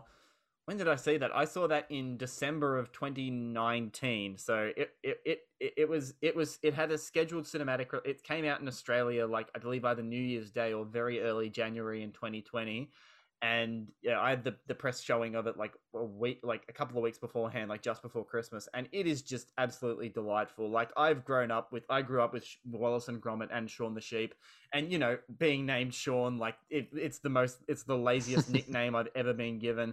And Shaun the Sheep Farmageddon is actually quite an interesting. Um, it, it's a film that has become weirdly personal for me now because um, this year my beloved Geelong Cats played in an AFL Grand Final and they lost and I was feeling pretty down and pretty just not really feeling that great at all.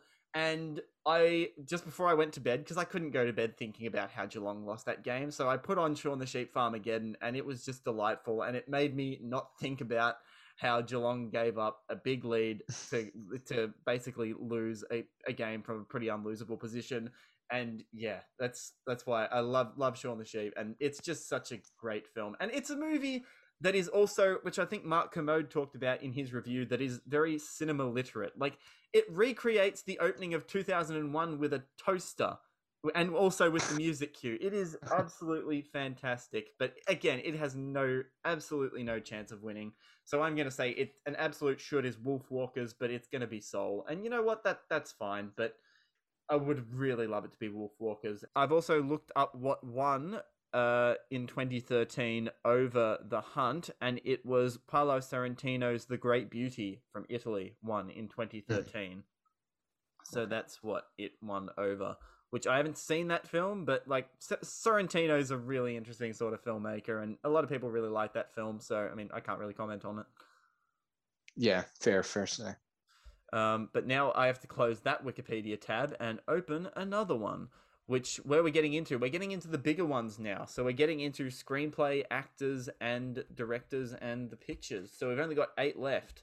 So let's get into it. So we've got best adapted screenplay first which the nominees are Borat's subsequent movie film, delivery of prodigious bribe to American regime for make benefit once glorious nation of Kazakhstan. Had to do it. I, had to, but it's just going to be Borat's subsequent movie film from now on. Okay, we the audience don't need that. So, but then next we have The Father, Then we have Nomadland. Then we have One Night in Miami, and we also very weirdly have The White Tiger. Yeah, if you thought Borat was weird to get in, think of The White Tiger. I mean, like two movies that I didn't quite expect to land in here that did. Borat was kind of creeping up there in the days leading up to the nominations, but uh, The White Tiger was one that for me I didn't really catch on to. Um, yeah, you know, this is an interesting category. I've I've kind of been back and forth between One Night in Miami, uh, The Father, Nomadland, and Borat. I wouldn't mind seeing Borat win. I think that'd be quite funny. Um, and I mean, it's a, it's a it's an enjoyable movie too. But for me, you know, I have to go with The Father. I think for me, it's the best screenplay of the bunch, and I I hope to see a win. However, I, I think Nomadland's going to pull it out. Um, it's it's it's a tough call, but I'm just going with my gut here and, and thinking they're gonna they're gonna win that one. Yeah, I think so too. Um, no, it's interesting because the source material of Nomadland is a non-fiction book, and you know Chloe Zhao is what she does. What she did with The Rider is blend, like, take this story of this real life guy, of the the real story of the main actor Brady. Brady I forgot his name, and, but then sort of fictionalize that, like fictionalize his own story and retell that on screen. Like it was just so fascinating. Nomadland doesn't quite reach the heights of that, but like in terms of the blending sort of documentary and you know and uh, you know uh, what's the word? Narrative just regular sort of feature narrative sort of aspects to it. I think it does really well in that regard. My issue with that like from from a from a screenplay from a screenplay like sort of perspective it does that really well. My issue is just the casting of frances mcdormand. And it's not that the fact that she's bad it's just the fact that she's cast in the movie at all. Because it's hmm. just i saw like and this is just my my issue with the film or like i think it, maybe i'm just nitpicking here but like while i was watching nomadland like i didn't see her character i just saw it was frances mcdormand a bunch a sea of you know real people and it was distracting and it was kind of you know didn't it didn't really make what the film was doing work as well as it should have because I was just seeing Frances McDormand on screen and not this character. Yeah, that's a really neat take. Not one that I've heard before. I mean, you, you told me before we jumped in that you you had a take on this movie that was differing from what we've seen a little bit uh, from some of the controversy. Not a lot, but from some of it. But yeah, well, yeah, that's a really neat my, take. I don't think my take is controversial at all. Like, I'm not just talking about like the oh, this movie glorifies Amazon, or if it like it glorifies poverty or anything like that. Like, I don't think the film does any of that really at all. Like the Amazon, the whole Amazon thing, like it's literally just a place where she works. There is no commentary about it whatsoever. Right. Yeah, you know, I agree. I think it's a neat point. Um, but yeah, that that's a that that Frances McDormand uh, piece that you say there. That's something I'll I'll definitely think about when I when I think about this movie. Um, really neat, really neat point to bring up. Yeah, but, but in terms of what I want to win and maybe what I think will win is, I mean, I think maybe Nomadland will win because it is a good in terms of adapting the screenplay. It does a really, it does really interesting things with it. I just don't think it really executes it as well in the sort of direction of the film. But uh, more of that later. But I think the father here is what you know in terms of adapting that sort of source material, like as I said, in terms of the editing, like I'm struggling to comprehend how this would even work on stage because, like, it just, as I said, it feels so inherently cinematic to me. So the adaptation process to get to that point just must have just been probably a nightmare, I could imagine, but like it just works all so so flawlessly, and yeah, it's it's it's great. Yeah, I mean Florian Zeller, I mean he he directed that movie to a T, and uh, you see it. I mean, you see it in screenplay, right? The screenplay is really good. And that that's that is why it is my should, but I, am sticking with Nomadland for the for the will. Yeah, I'm unfortunately the same. But so we move on to original screenplay now, otherwise known as the "Why the hell isn't another round here?" award. Um, so we've got Judas and the Black Messiah for original screenplay. We also have Minari. We also have Promising Young Woman. We also have Sound of Metal and the tokenistic uh, nomination of Aaron Sorkin for Trial of Chicago 7 because it's a name check at this point. Yeah, no, it is. Um, I, I like most of the screenplays here. I think uh, that another round statements for need. I think that that, that getting in would have been nice. Um, I also was hoping to see Mank get in here personally, um, uh, just to kind of see Jack Fincher get in, which which I thought would be cool. The late Jack Fincher. Um, for me, uh, a lot of these are, are pretty good. I I am of the belief that Minari should win. I love that screenplay. I think the movie's beautiful, and I think it's so personal. And I I, I just love how original that is. It's it, while it's original, it's also so easy to adapt to to so many different things. You know, it's such a universal tale, but it is so original at the same time. So that for me is my should. However, I think for a while it looked like trial, but promising young woman has been kind of surging, and that's my prediction for what will win. Uh, here's the thing. Like, I think promising. I mean, it. Let, we can get into promising young woman now, and I don't want to be the man being the voice of dissent towards promising young woman because the internet doesn't need that shit. There's there's enough of that already. but yeah. um, but like, look, I'm I'm glad that it's here, like for promising young woman, but it's just like that ending should immediately disqualify it. Um, just it's I, I can see it maybe working well on the page, and maybe that's just a direction thing. Maybe, maybe it's probably part of the direction, not the screenplay. But that ending is just so sort of ham-fisted and kind of almost undoes like all of the goodwill that the movie has built up towards that point. But um, look, Sound of Metal being here, I also love. Like, I absolutely just love that film, you know, to death. And you know the, the the script is that I think is just you know how how it slowly builds and I guess how that also that film is also in a way sort of a a telling of the five stages of grief basically. You know at first he's in denial then like you know he's you know oh, I'm forgetting it now but like it's an it's just a, such an incredible emotional journey that like that uh, it's just riveting on, on the page like not only on the page but then also once it gets to the screen. But i also agree with you on minari like you know as you said it's so personal and it's it's it's not it, it's great in that it's there's not really much of a narrative in minari but it's just sort of like a beautifully captured sort of slice of life sort of thing and i think like mm. but the screenplay really really captures that I, I find and i'm probably making absolutely no sense here because i'm not the oscars expert i'm sorry but um, no, I agree with I agree with all you're saying. I think that sound of metal breakdown you gave is quite good. Okay, well, thank you.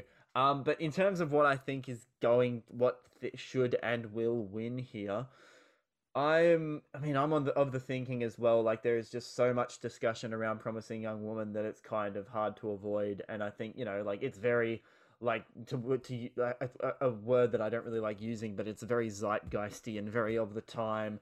I don't I don't know how we how it's going to be when we look back on it in a couple of years time but like in but if the, if this is what the Oscars kind of want to do and I know the Oscars aren't like just like you know they don't it's not like three people that just sort of decide this you know like there's thousands of members and all this sort of thing mm-hmm.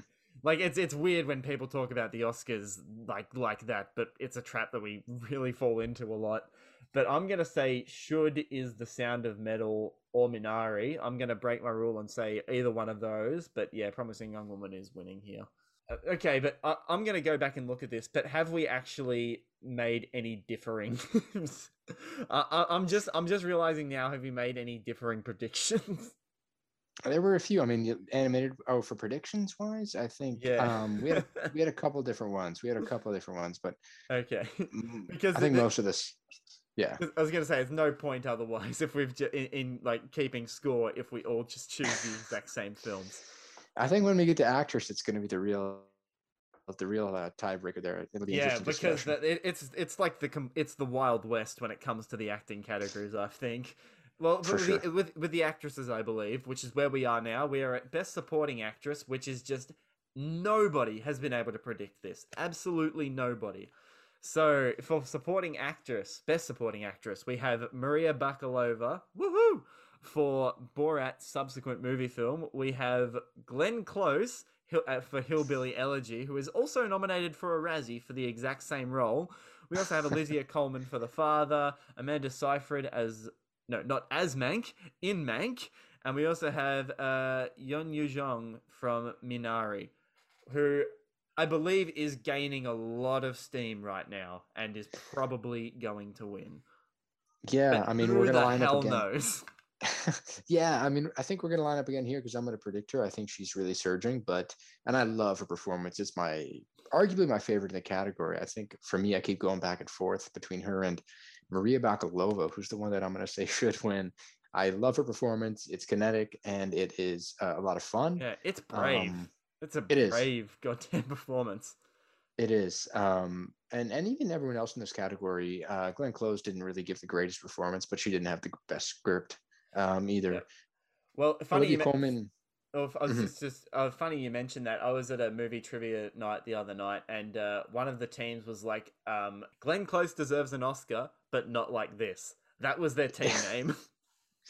No, I agree. That's that, that's bang on. Um, yeah, Olivia Colman gave a good performance in The Father, and I, I think Amanda Seyfried is kind of the life in Mank. But for me, it's Youn Yuh-jung or Maria Bakalova uh, for the win, and I, I'm gonna go with uh, Youn Yuh-jung for uh, probably will win this thing. yeah, and I mean, it's, I mean, it's kind of her first. It's kind of the first exposure that she's had to, I guess, Western audiences, because you know she's she's worked in like, Korean film and television pretty much like her entire life, basically, like she's like 5 Mhm. decades worth of stuff. So like she's a she's like acting royalty uh, in Korea. And actually, just last night, I, I was at um, a local film festival. Shout out to Hudson Sawada and the Fantastic Film Festival, who you can go back and listen to. Uh, when in the last episode where I had him on to talk about the program, and I saw a film, uh, a South Korean film there last night called Beast Clawing at Straws, which was sort of like this, uh, like Takashi Miike esque, like Coen Brothers sort of like uh, noir film, and she has a small role in that, and even in that, she is just you know just the commands the screen every time she's on it. Yeah, I mean she's a veteran. She's a veteran, and it's Yeah. cool to see her kind of be a front runner here uh, in her first American production. Yeah, and I mean, uh, just think about how good the speech is going to be if she wins as well. Like that's that that's uh, that that's that's something that you also have to consider as well with a lot of this sort of stuff. Not so much the technical categories, but certainly with the actors, it's the pageantry of it. Like just what they sort of how they sort of accept their awards. Like it's something that they that they really look at, I guess. Yeah, no, hundred percent. I, I think so. And Olivia Colman would give a good speech too, but uh, Yeah. Youn Yuh-jung, I think, is is is the will win here. Yeah, I'm going to say, oh my god, in in terms of like should and will, I don't even know in terms of these ones because uh, ah, I don't know, but could they? But could they do? ah, I don't, I've got no idea. I don't even know why I even decided to do this podcast if I have no idea what the goddamn hell I am talking about, and I am making no sense anymore. But um, I'm gonna say I think I might just go with you as well. I'm gonna say maybe I'm gonna say no. I'm gonna say should will uh, Yun Jung for Minari, but but also that is that is taking away nothing from uh the rest of the nominees. Mine sans Glenn Close, but um but Maria Bakalova is you know you know obviously fantastic. It's just we can only choose one though. Yep, exactly. But moving on to next support, best supporting actor, which is I think a lot more concrete and a lot more sort of, you know, decided well and truly before you know this award has even taken place. Is yeah, best supporting actor. So we've got for some reason Sacha Baron Cohen nominated for the wrong movie in Trial of the Chicago Seven. We have Daniel Kaluuya in Judas and the Black Messiah. We have Leslie Odom Jr. in One Night in Miami. We have Paul Raci in Sound of Metal. And weirdly, we also have Lakeith Stanfield in Judas and the Black Messiah, which is some major category fraud, but you know what? I like it. yeah, I mean he's a he, he's awesome, and I, I'm- I'm happy that he's Oscar nominated Lakeith Stanfield now, right? Um, but there's not going to be any vote splitting. I think Daniel Kaluuya is going to win here, and for me, he's the best performance as well.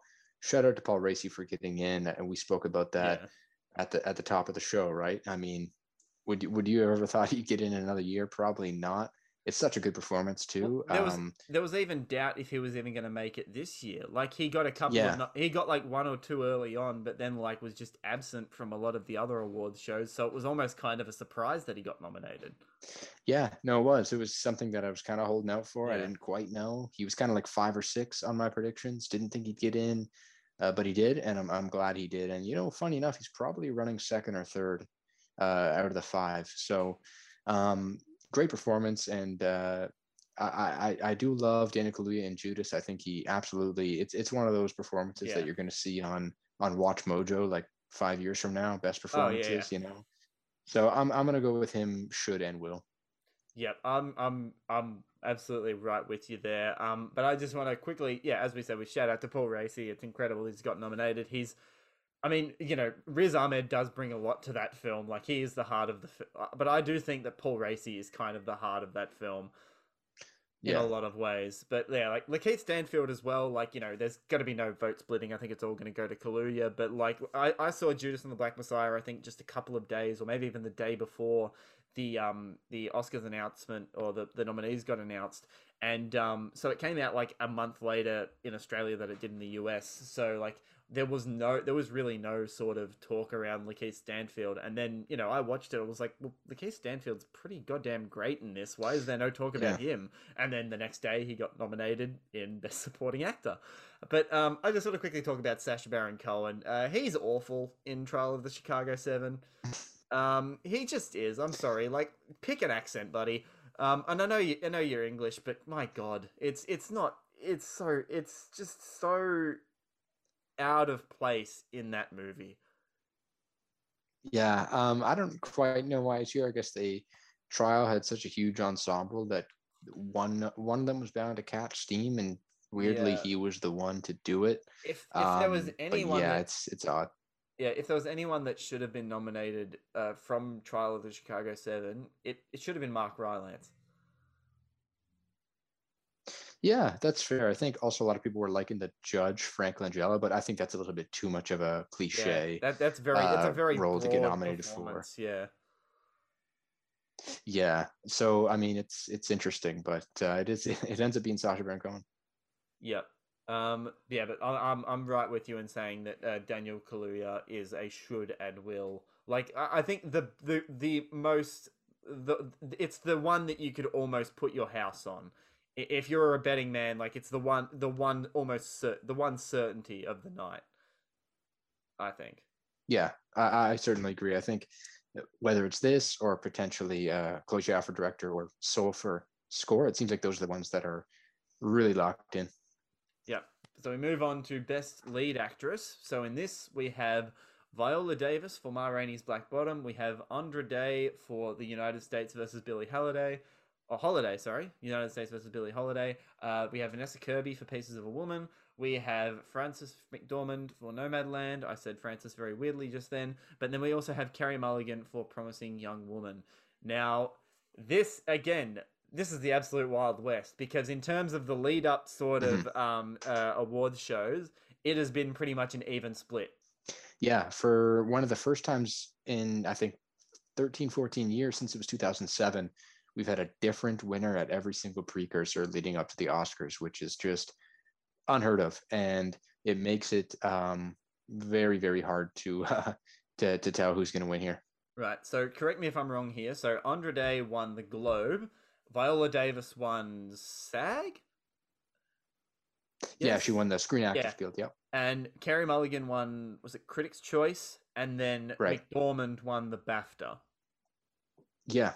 Okay. yeah. Um, And so it's all over the place, right? Poor Vanessa Kirby. Is, it, no, she, she. So Vanessa Kirby's going to win the Oscar then. If it's going to be an even split, Kirby's locked. Kirby's locked in for the Oscar. Why not? I mean, make it Yeah. go even crazier. I would love to see Yeah. her win. I think she was great in Pieces of a Woman, and uh, I mean, why not make it a different winner every show? That'd be kind of fun. Yeah, and she's kind of uh, yeah. I mean, yeah, she is. I mean, oh, I cannot speak for United States versus Billie Holiday because I have not seen it. Like, it's literally only just out in Australian cinemas today, so I might even try to get around to that before I before the the ceremony.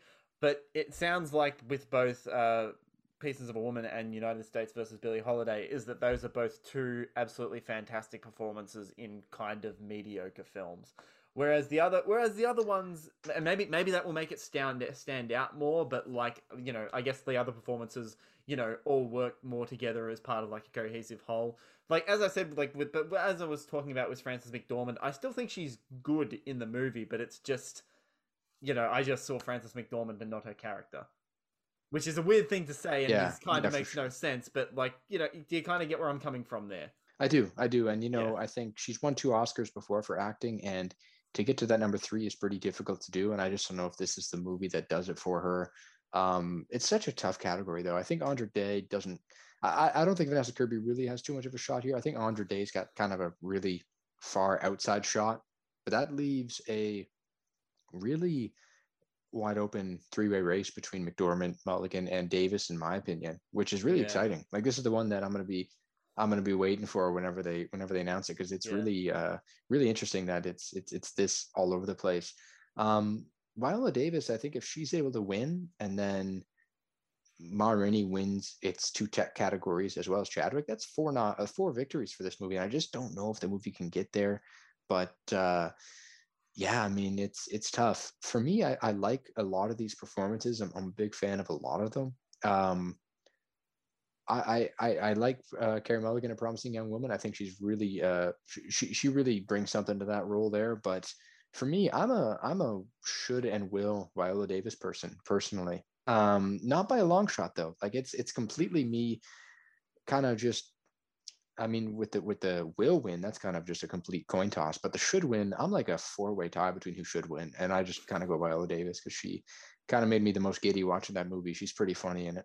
Yeah, she she brings an incredible amount of presence to that film, and you know it's it's it's almost like a tennis match between uh, her and Boseman as to who can you know kind of top each other with you know just how amazing they are in that film. But for right. me, uh, I don't know. Um, yeah, this is, is this is probably the toughest category out of all of them. Um, it would help had I had I seen all five of them and had not seen and you know it would be easier if I had I seen all five of them, but at this stage in time, I have not. Um, the one I think that maybe stands out to me most, I think it might be Mulligan. I don't know. I think it's. I think all the talk. I, I think it's still all the talk about promising young woman, all of that sort of discussion. And Mulligan is certainly by far and away the best part of that film. And I is this her first Oscar nomination as well? Because there was a few people that were not uh, happy that she missed out. Um, I believe, for Wildlife, and I think there was another film that she missed out on. Oh, did she get? Uh, I was going to say, I was about to say, is that Blue Valentine? But that might be Michelle Williams, and I might be mixing. I get Michelle Williams and Carey Mulligan mixed up. Yeah, yeah.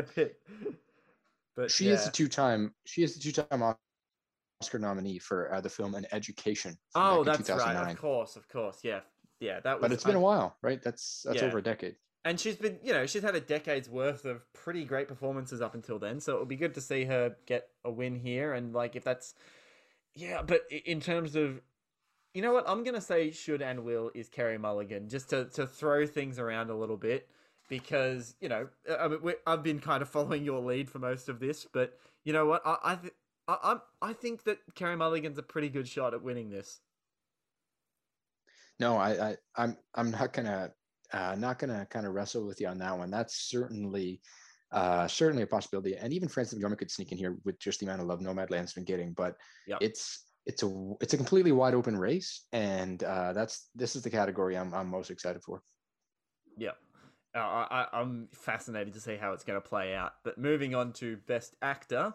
So, and I mean, all the acting, like, there's not too many head scratches in the acting categories this year, which, you know, I thought, you know, given the the sort of expectations I thought we had going into this year's sort of you know nominees would probably be, you know, I think that was kind of our biggest fear is like who the hell is going to get nominated, but it's quite a quite a strong field, and I, and I think I think that's reflected in Best Actor. So we've got Riz Ahmed in Sound of Metal, we have the late great Chadwick Boseman for Ma Rainey's Black Bottom, we have Anthony Hopkins in The Father, we have Gary Oldman in Mank, and we have Steven Yeun in Minari. I mean, what a good list, right? That's a that's, that's a really good, such a good list. And yeah. I mean, it's just that, like, I mean, Gary Oldman, I mean, he's number five in, in here. But although he is, I think in any, again, but like, it's weird that you say this. In any other year, he would probably be a front runner. But we've just basically talked about how we thought that there'd be a weaker competition, but it's turned mm-hmm. out to be a lot like better than most in, than previous years, which I find really fascinating. And it maybe has shown that like people have actually and the academies particular have actually sought out some pretty damn good movies this year. Yeah, they did a really good job in my opinion, and it is it is certainly reflected here. Like there, there's some performances here that I'm just so happy that are like that are on there. Um, usually, my favorite lead actor performance completely misses out. Um, think to Adam Sandler last year, but Anthony Hopkins is my favorite of the five. He's my number one, my personal number one. I think Riz Ahmed's a really good number two. And I like Chadwick Boseman's performance a lot. I think it's probably his career best. Um, but my favorite was Anthony Hopkins. It's the one performance this year that really brought me to tears out of anything I really watched. So I got to throw him up there, and he's just he, he he's masterful in it. Um, you know, I even uh, think um, to an extent Steven Yeun's kind of more reserved, calm performance is quite good mm. in Minari as well. Yeah. Um, but yeah, so so my my my should is Anthony Hopkins, but at the same time, I'm not upset if Chadwick Boseman wins. I mean, he is he's completely deserving, and I, I think you got to honor his legacy in some way. And it, to go out on your best performance, why not? So he's my will win. So Chadwick is my will win, despite it getting it's it's getting kind of close here. Like like Anthony really? seems to be having a little bit of a surge. Yeah, so I mean, he pulled off a surprise BAFTA win, so that kind of puts him back in the race. But would that be the um, BAFTAs just wanting to reward a British person in the in the category? I think that's think? part of it. Yeah, so I mean, obviously Chadwick had been doing quite well, winning pretty much everywhere, but Anthony Hopkins winning the uh, BAFTA there, as you said, it might be a little bit of that uh, hometown favorite, but it certainly has changed a little bit of the the the, per- the perceptive of the race a bit. But I I do still stick with Chadwick as who I think will win. I mean, his performance is fantastic, and you know, just that ending, like how he talks about like the leaves and the branches and the wind, and oh, like I'm tearing up just thinking about it. But uh, yeah, but Riz Ahmed is certainly my favorite of the bunch, and I mean, all of these, all of these performances are great. Like Gary Oldman, probably not quite on the level of these guys, and maybe that's just because you know, he's won fairly recently, and you know, a, a, couple of other like you know the likes of Delroy Lindo and like Mads Mikkelsen missed out in this category as well, which I think a lot of people aren't too aren't too jazzed about. But like Riz Ahmed, like Chadwick Boseman, you know, incredibly commanding screen presence in Ma Rainey's Black Bottom, and just is absolutely awesome.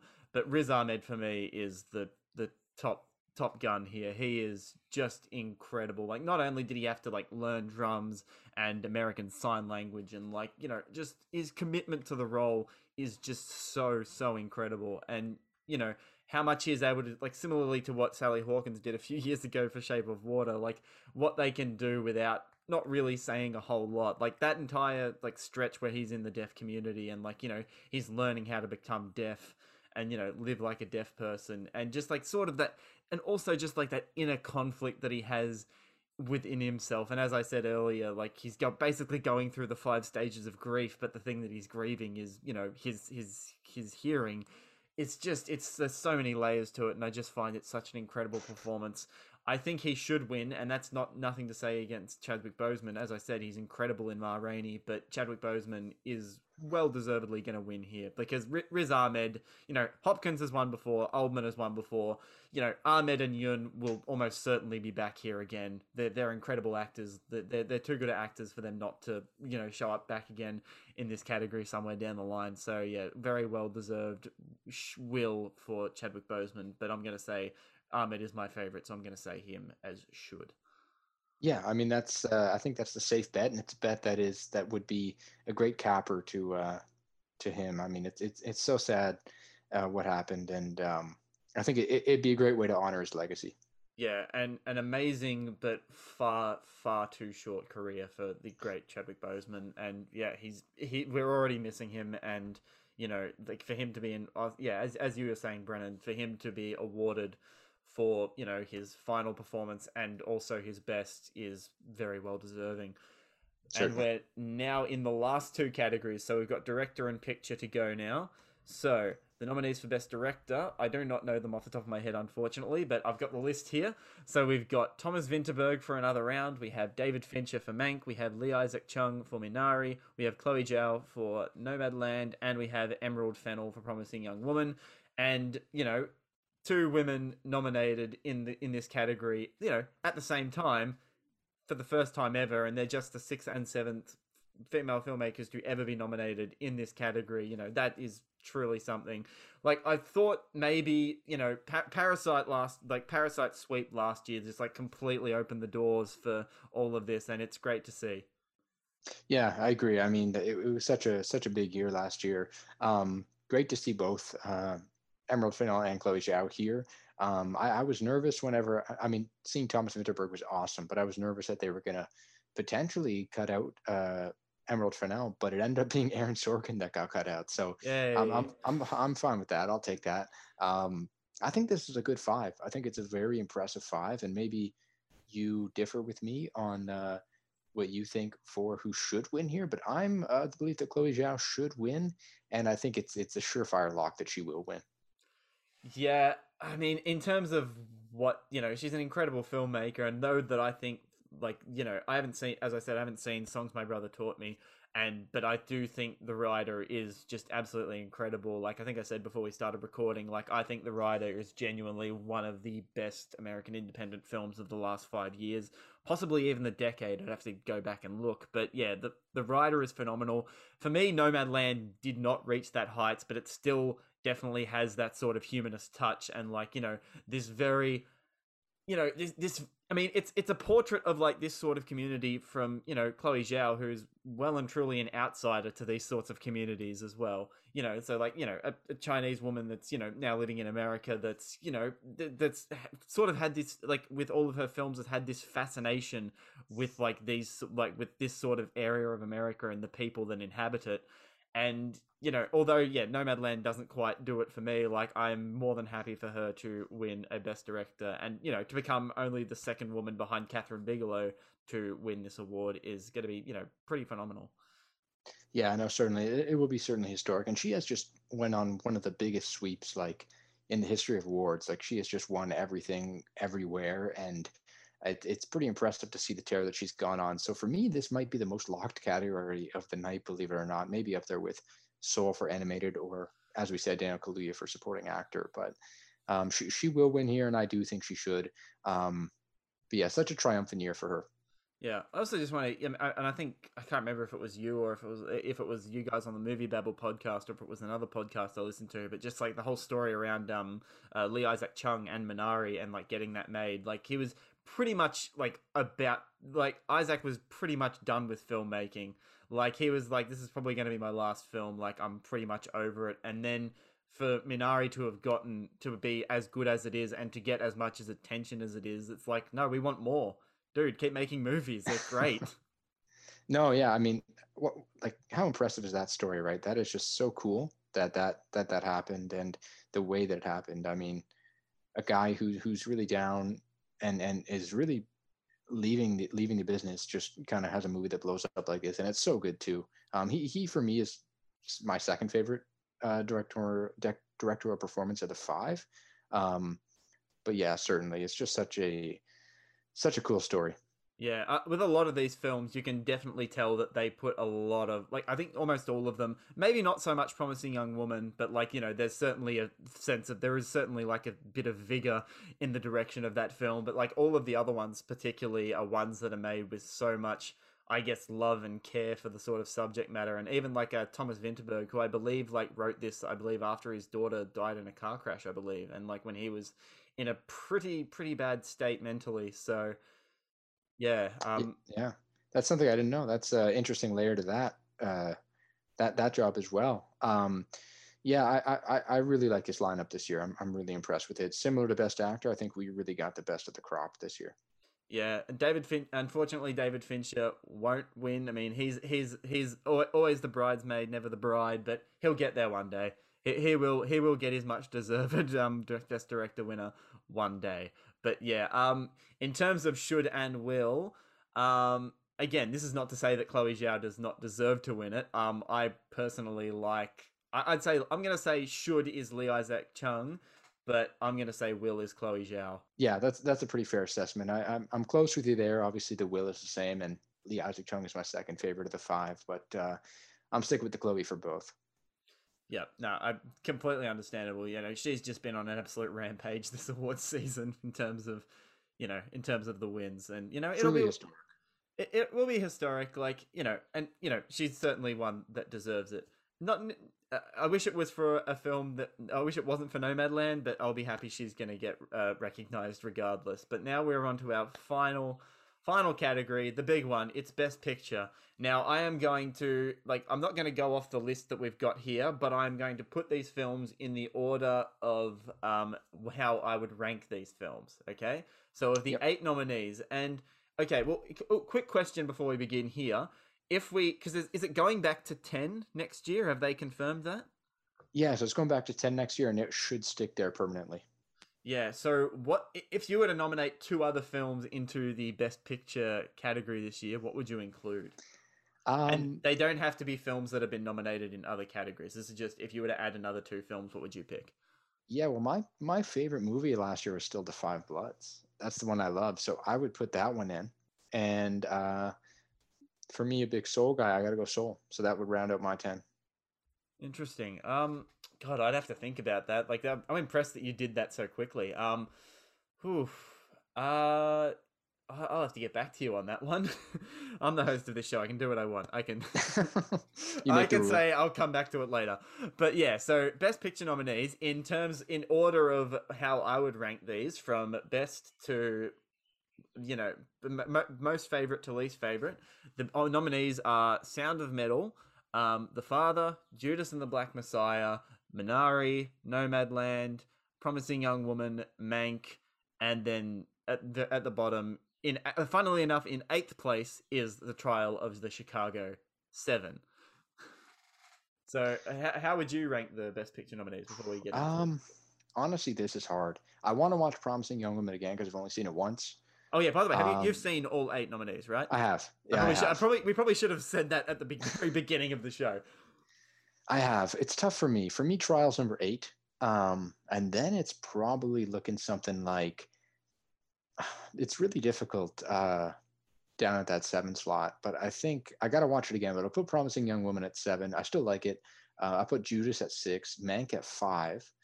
I'll probably throw in um, kind of getting them all mixed around now. I, I can go now one to four. I, I, I, I'm a bigger fan of Nomadland than you, so I'm, I put that at number one. Um, personally, uh, I got Minari up there as well at probably two. Honestly, this gets tough when you when you start thinking at the top there. Um, yeah, so I'll go uh, Minari two, Sound of Metal three. Um, yeah, I think. I mean, that's a that's a tough little tough, tough, tough spot there. Uh, it's always a challenge, but yeah, that, that's pretty much how mine uh, rounds out there. Yeah. So, but in, I will just say in terms of like how I've sort of ranked mine, and I, I, guess like so from one to four, which is the first four that I mentioned. So both sound, so Sound of Metal, um, The Father, Judas and the Black Messiah, and Minari. I'd I'd be thrilled if any of those four took it out. Then you have the next three, which is Nomadland, Mank, or Promising Young Woman either of those take that out, I'd be like, okay, sure, that's that's fine. I, am I'm I'm I'm happy slash sort of you know that's fine. I'm I'm not I'm not too passionate about those films, but like yeah, good for them. They won Best Picture.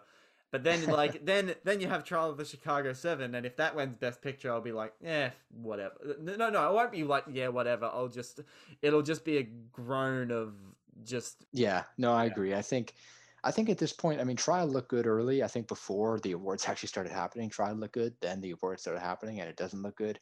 so that's kind of the narrative with that one. I think there's a lot of people who love Minari, love Promising Young Woman, but there really is no definitive second. So I mean, Nomadland's definitely going to win this thing. Uh, there's there's got to be something behind there that could maybe upset it, but I just can't. Like there isn't a Moonlight, there isn't a Parasite, right? There's nothing you, like do that. Do you think that, that might be? Do you think it could possibly be Minari? Because like everyone seems to think, well, from what I've been hearing anyway, that it's like Promising Young Woman and Minari is probably the neck and neck for the that number two slot, or probably you know constantly shifting twos and threes. Those two.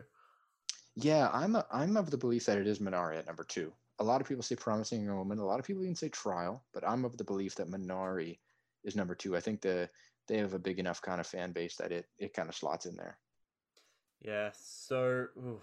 but in terms of predictions, yeah, I I don't think this is quite as locked as you know, as we've said, either best director or best actor or animated, you know, all those other categories. But like, it seems pretty. It, it seems pretty certain that it's going to be Nomadland. So I'm going to go Nomadland. Will and just out of my love of Sound of Metal, I'm going to say that should because I had that. Not only was it isn't my favorite of the best of the best picture noms, it is my favorite film of last year. Period. That film just blew me away. Um, I believe it was. I think it was one of the only. I think it is the only five star I gave last year. So yeah, make of that what you will. It's tough. I love. I love so many of these, but I, I am I'm, I'm I'm perfectly content with Nomadland taking it home. So I'll go Nomadland. Should and will. Um, even though I, I mean, I, would love Minari to win. I'd love Sound of Metal to win. Oh, I'd even love The Father to win. That's the one that I, yeah, that slipped my mind. Uh, that that that's probably number three for me actually, behind Minari. Bump Sound of Metal down to four. Um, it's it's a tough call, but uh, for me, I'm happy with Sound of Metal. I'm, I'm I'm happy with the tear that it's gone on, and I'm I'm down to uh, give it the trophy, and I think it will get that trophy. Yeah, like even if Mank wins Best Picture, I'll be like, oh, cool. I won't, I Yeah, won't I be, mean- I won't be up. Uh, the only one I will be bothered by if it wins Best Picture is Trial of the Chicago Seven. Like any of the other nominees, I'm happy to be. I'm I'm either thrilled to you know content with. Yeah. Yeah, exactly. And you know, um, funny enough, like that's kind of the narrative. That's kind of the, the, the what we've been talking about. How yeah, it, it was a bad year overall, and and movies really took a hit. But we have a great crop of films here, and it's a really good Best Picture lineup. Totally agree. But we will find out who takes out the gold uh, this Sunday, or depending on where you were, where you are in the world, in a few days' time, at the end of this week or the beginning of next week. Again, depending on where you are.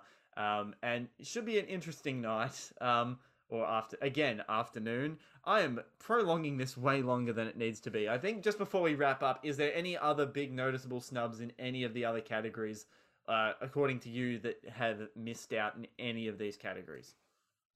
Um, honestly, to be honest, uh, uh, as I said, I love Da 5 Blood, so I'd like to see that in a few more Yeah. areas. I think we we talked about Tenet a couple times, Birds of Prey a couple times. Um, I'm trying to think of some films that kind of went under the radar for me. I think one of them that a lot of people loved was Never Rarely, Sometimes Always. Yeah. Certainly. Um, And same with the assistant as well. Like again, they're they're much smaller films that probably quite didn't quite have the backing as a lot of these other ones. Like they didn't have like it's like some of these are smaller films as well, but they didn't have like like Minari didn't have like like they didn't have an A twenty four or like an Amazon behind them to just really give them that push. Yeah, no, certainly. Um, I, I agree with that there. Uh, but yeah, I mean, there's there were so many great movies this year, but I, I'm I'm mostly happy with with what we got. I'm, I'm I think it was a, a really good Oscar season, a really good slate of nominees, and a and a pretty good uh, Best Picture list. Yeah. One thing I one one I forgot to mention when we talked about, and I think Nick has talked about a little bit on your podcast as well. But um, Welcome to Chechnya not making it in documentary was a bit of a was quite a shock to me. Like I saw that film recently and was again that that that's a really captivating documentary about like you know basically the you know the the exiles or like you know the protection of uh you know uh gay people in Chechnya and the things that they have to go through. And also like the film also got shortlisted in the visual effects category because Yeah, the film utilizes like I guess sort of like the for lack of a better term like you know what, what's commonly known as deep fake technology to try to you know to change their appearance like when they when they appear on camera and it's it's so incredibly fascinating. And like again like like it's a really really brave film too. So yeah i uh, it was kind of disappointing to not see that there especially when like a lot of other documentaries that are very hard hitting made it this year and then that octopus movie also did. Um, being, yeah, I'm welcome being to so mean towards it and i haven't even seen it so apolo- apologies to my octopus teacher but no Um, Welcome to Chechnya is one that I thought would certainly get into either visual effects or documentary just because it got into both. It seemed like it had some strength there, but it couldn't quite get in to either. Um, but yeah, that big shout out to that movie. Really cool technology, really cool premise, and just such a brave, uh, brave documentary. Uh, any others? And and I mentioned I mentioned I thought that another round probably should have made it for screenplay, but like I'm I'm glad that uh Vinterberg got director as sort of a you know sort of a it makes up for that I guess. Yeah, no, certainly. Um, yeah, you know what's another movie that not really an Oscars movie at all, but I got to give it a quick shout out before we go is uh, the 40 year old version. I absolutely dug that movie. Still have not seen that, and I really really want to. Quite good. It is quite good. Yeah, did that did that do well at like Critics' Choice? That did well at like Critics' Choice and like Indie Um, you know, and things it- like that too, didn't it?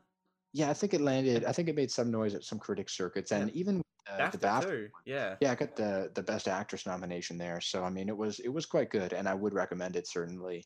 Um, it's got a little bit of a, a rap uh, kind of narrative to it too. So I would have rooted for it for one of the best songs. They have some kind of cool songs in the movie, Yeah, but I uh, think it did get shortlisted in the best original song categories, I believe, too. At least one of them did, I think. yeah, yeah, no, I think you're right. Um, but yeah, that's one that I want to give a quick quick shout out to. I definitely have to check that out. I mean, there's so many that I definitely needed to catch up on that I absolutely just did not get around to. But that's why I was so thankful to have you here today, Brennan. Thank you so much for joining me. I hope you enjoy the Oscars, uh, and I hope I, if I can get more predictions right than you, I'll be a happy man. But I don't think that's going to happen. But where can they find you on int- on the internet, on podcasts, on film writings? Where can they find you all across the world wide web? Certainly, no. This is uh, this has been a great show. Firstly, thank you so much, Sean, for uh, having me on. Um, truly an international podcast here, Australia, Canada, uh, uniting yeah. to chat some Oscars. We're, we're um, a rain- we're a rainbow coalition over at Movie Babble.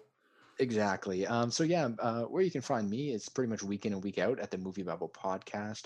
You can check it out. I think Spotify, Apple Music, and even just through YouTube or the Movie Babble uh, site itself.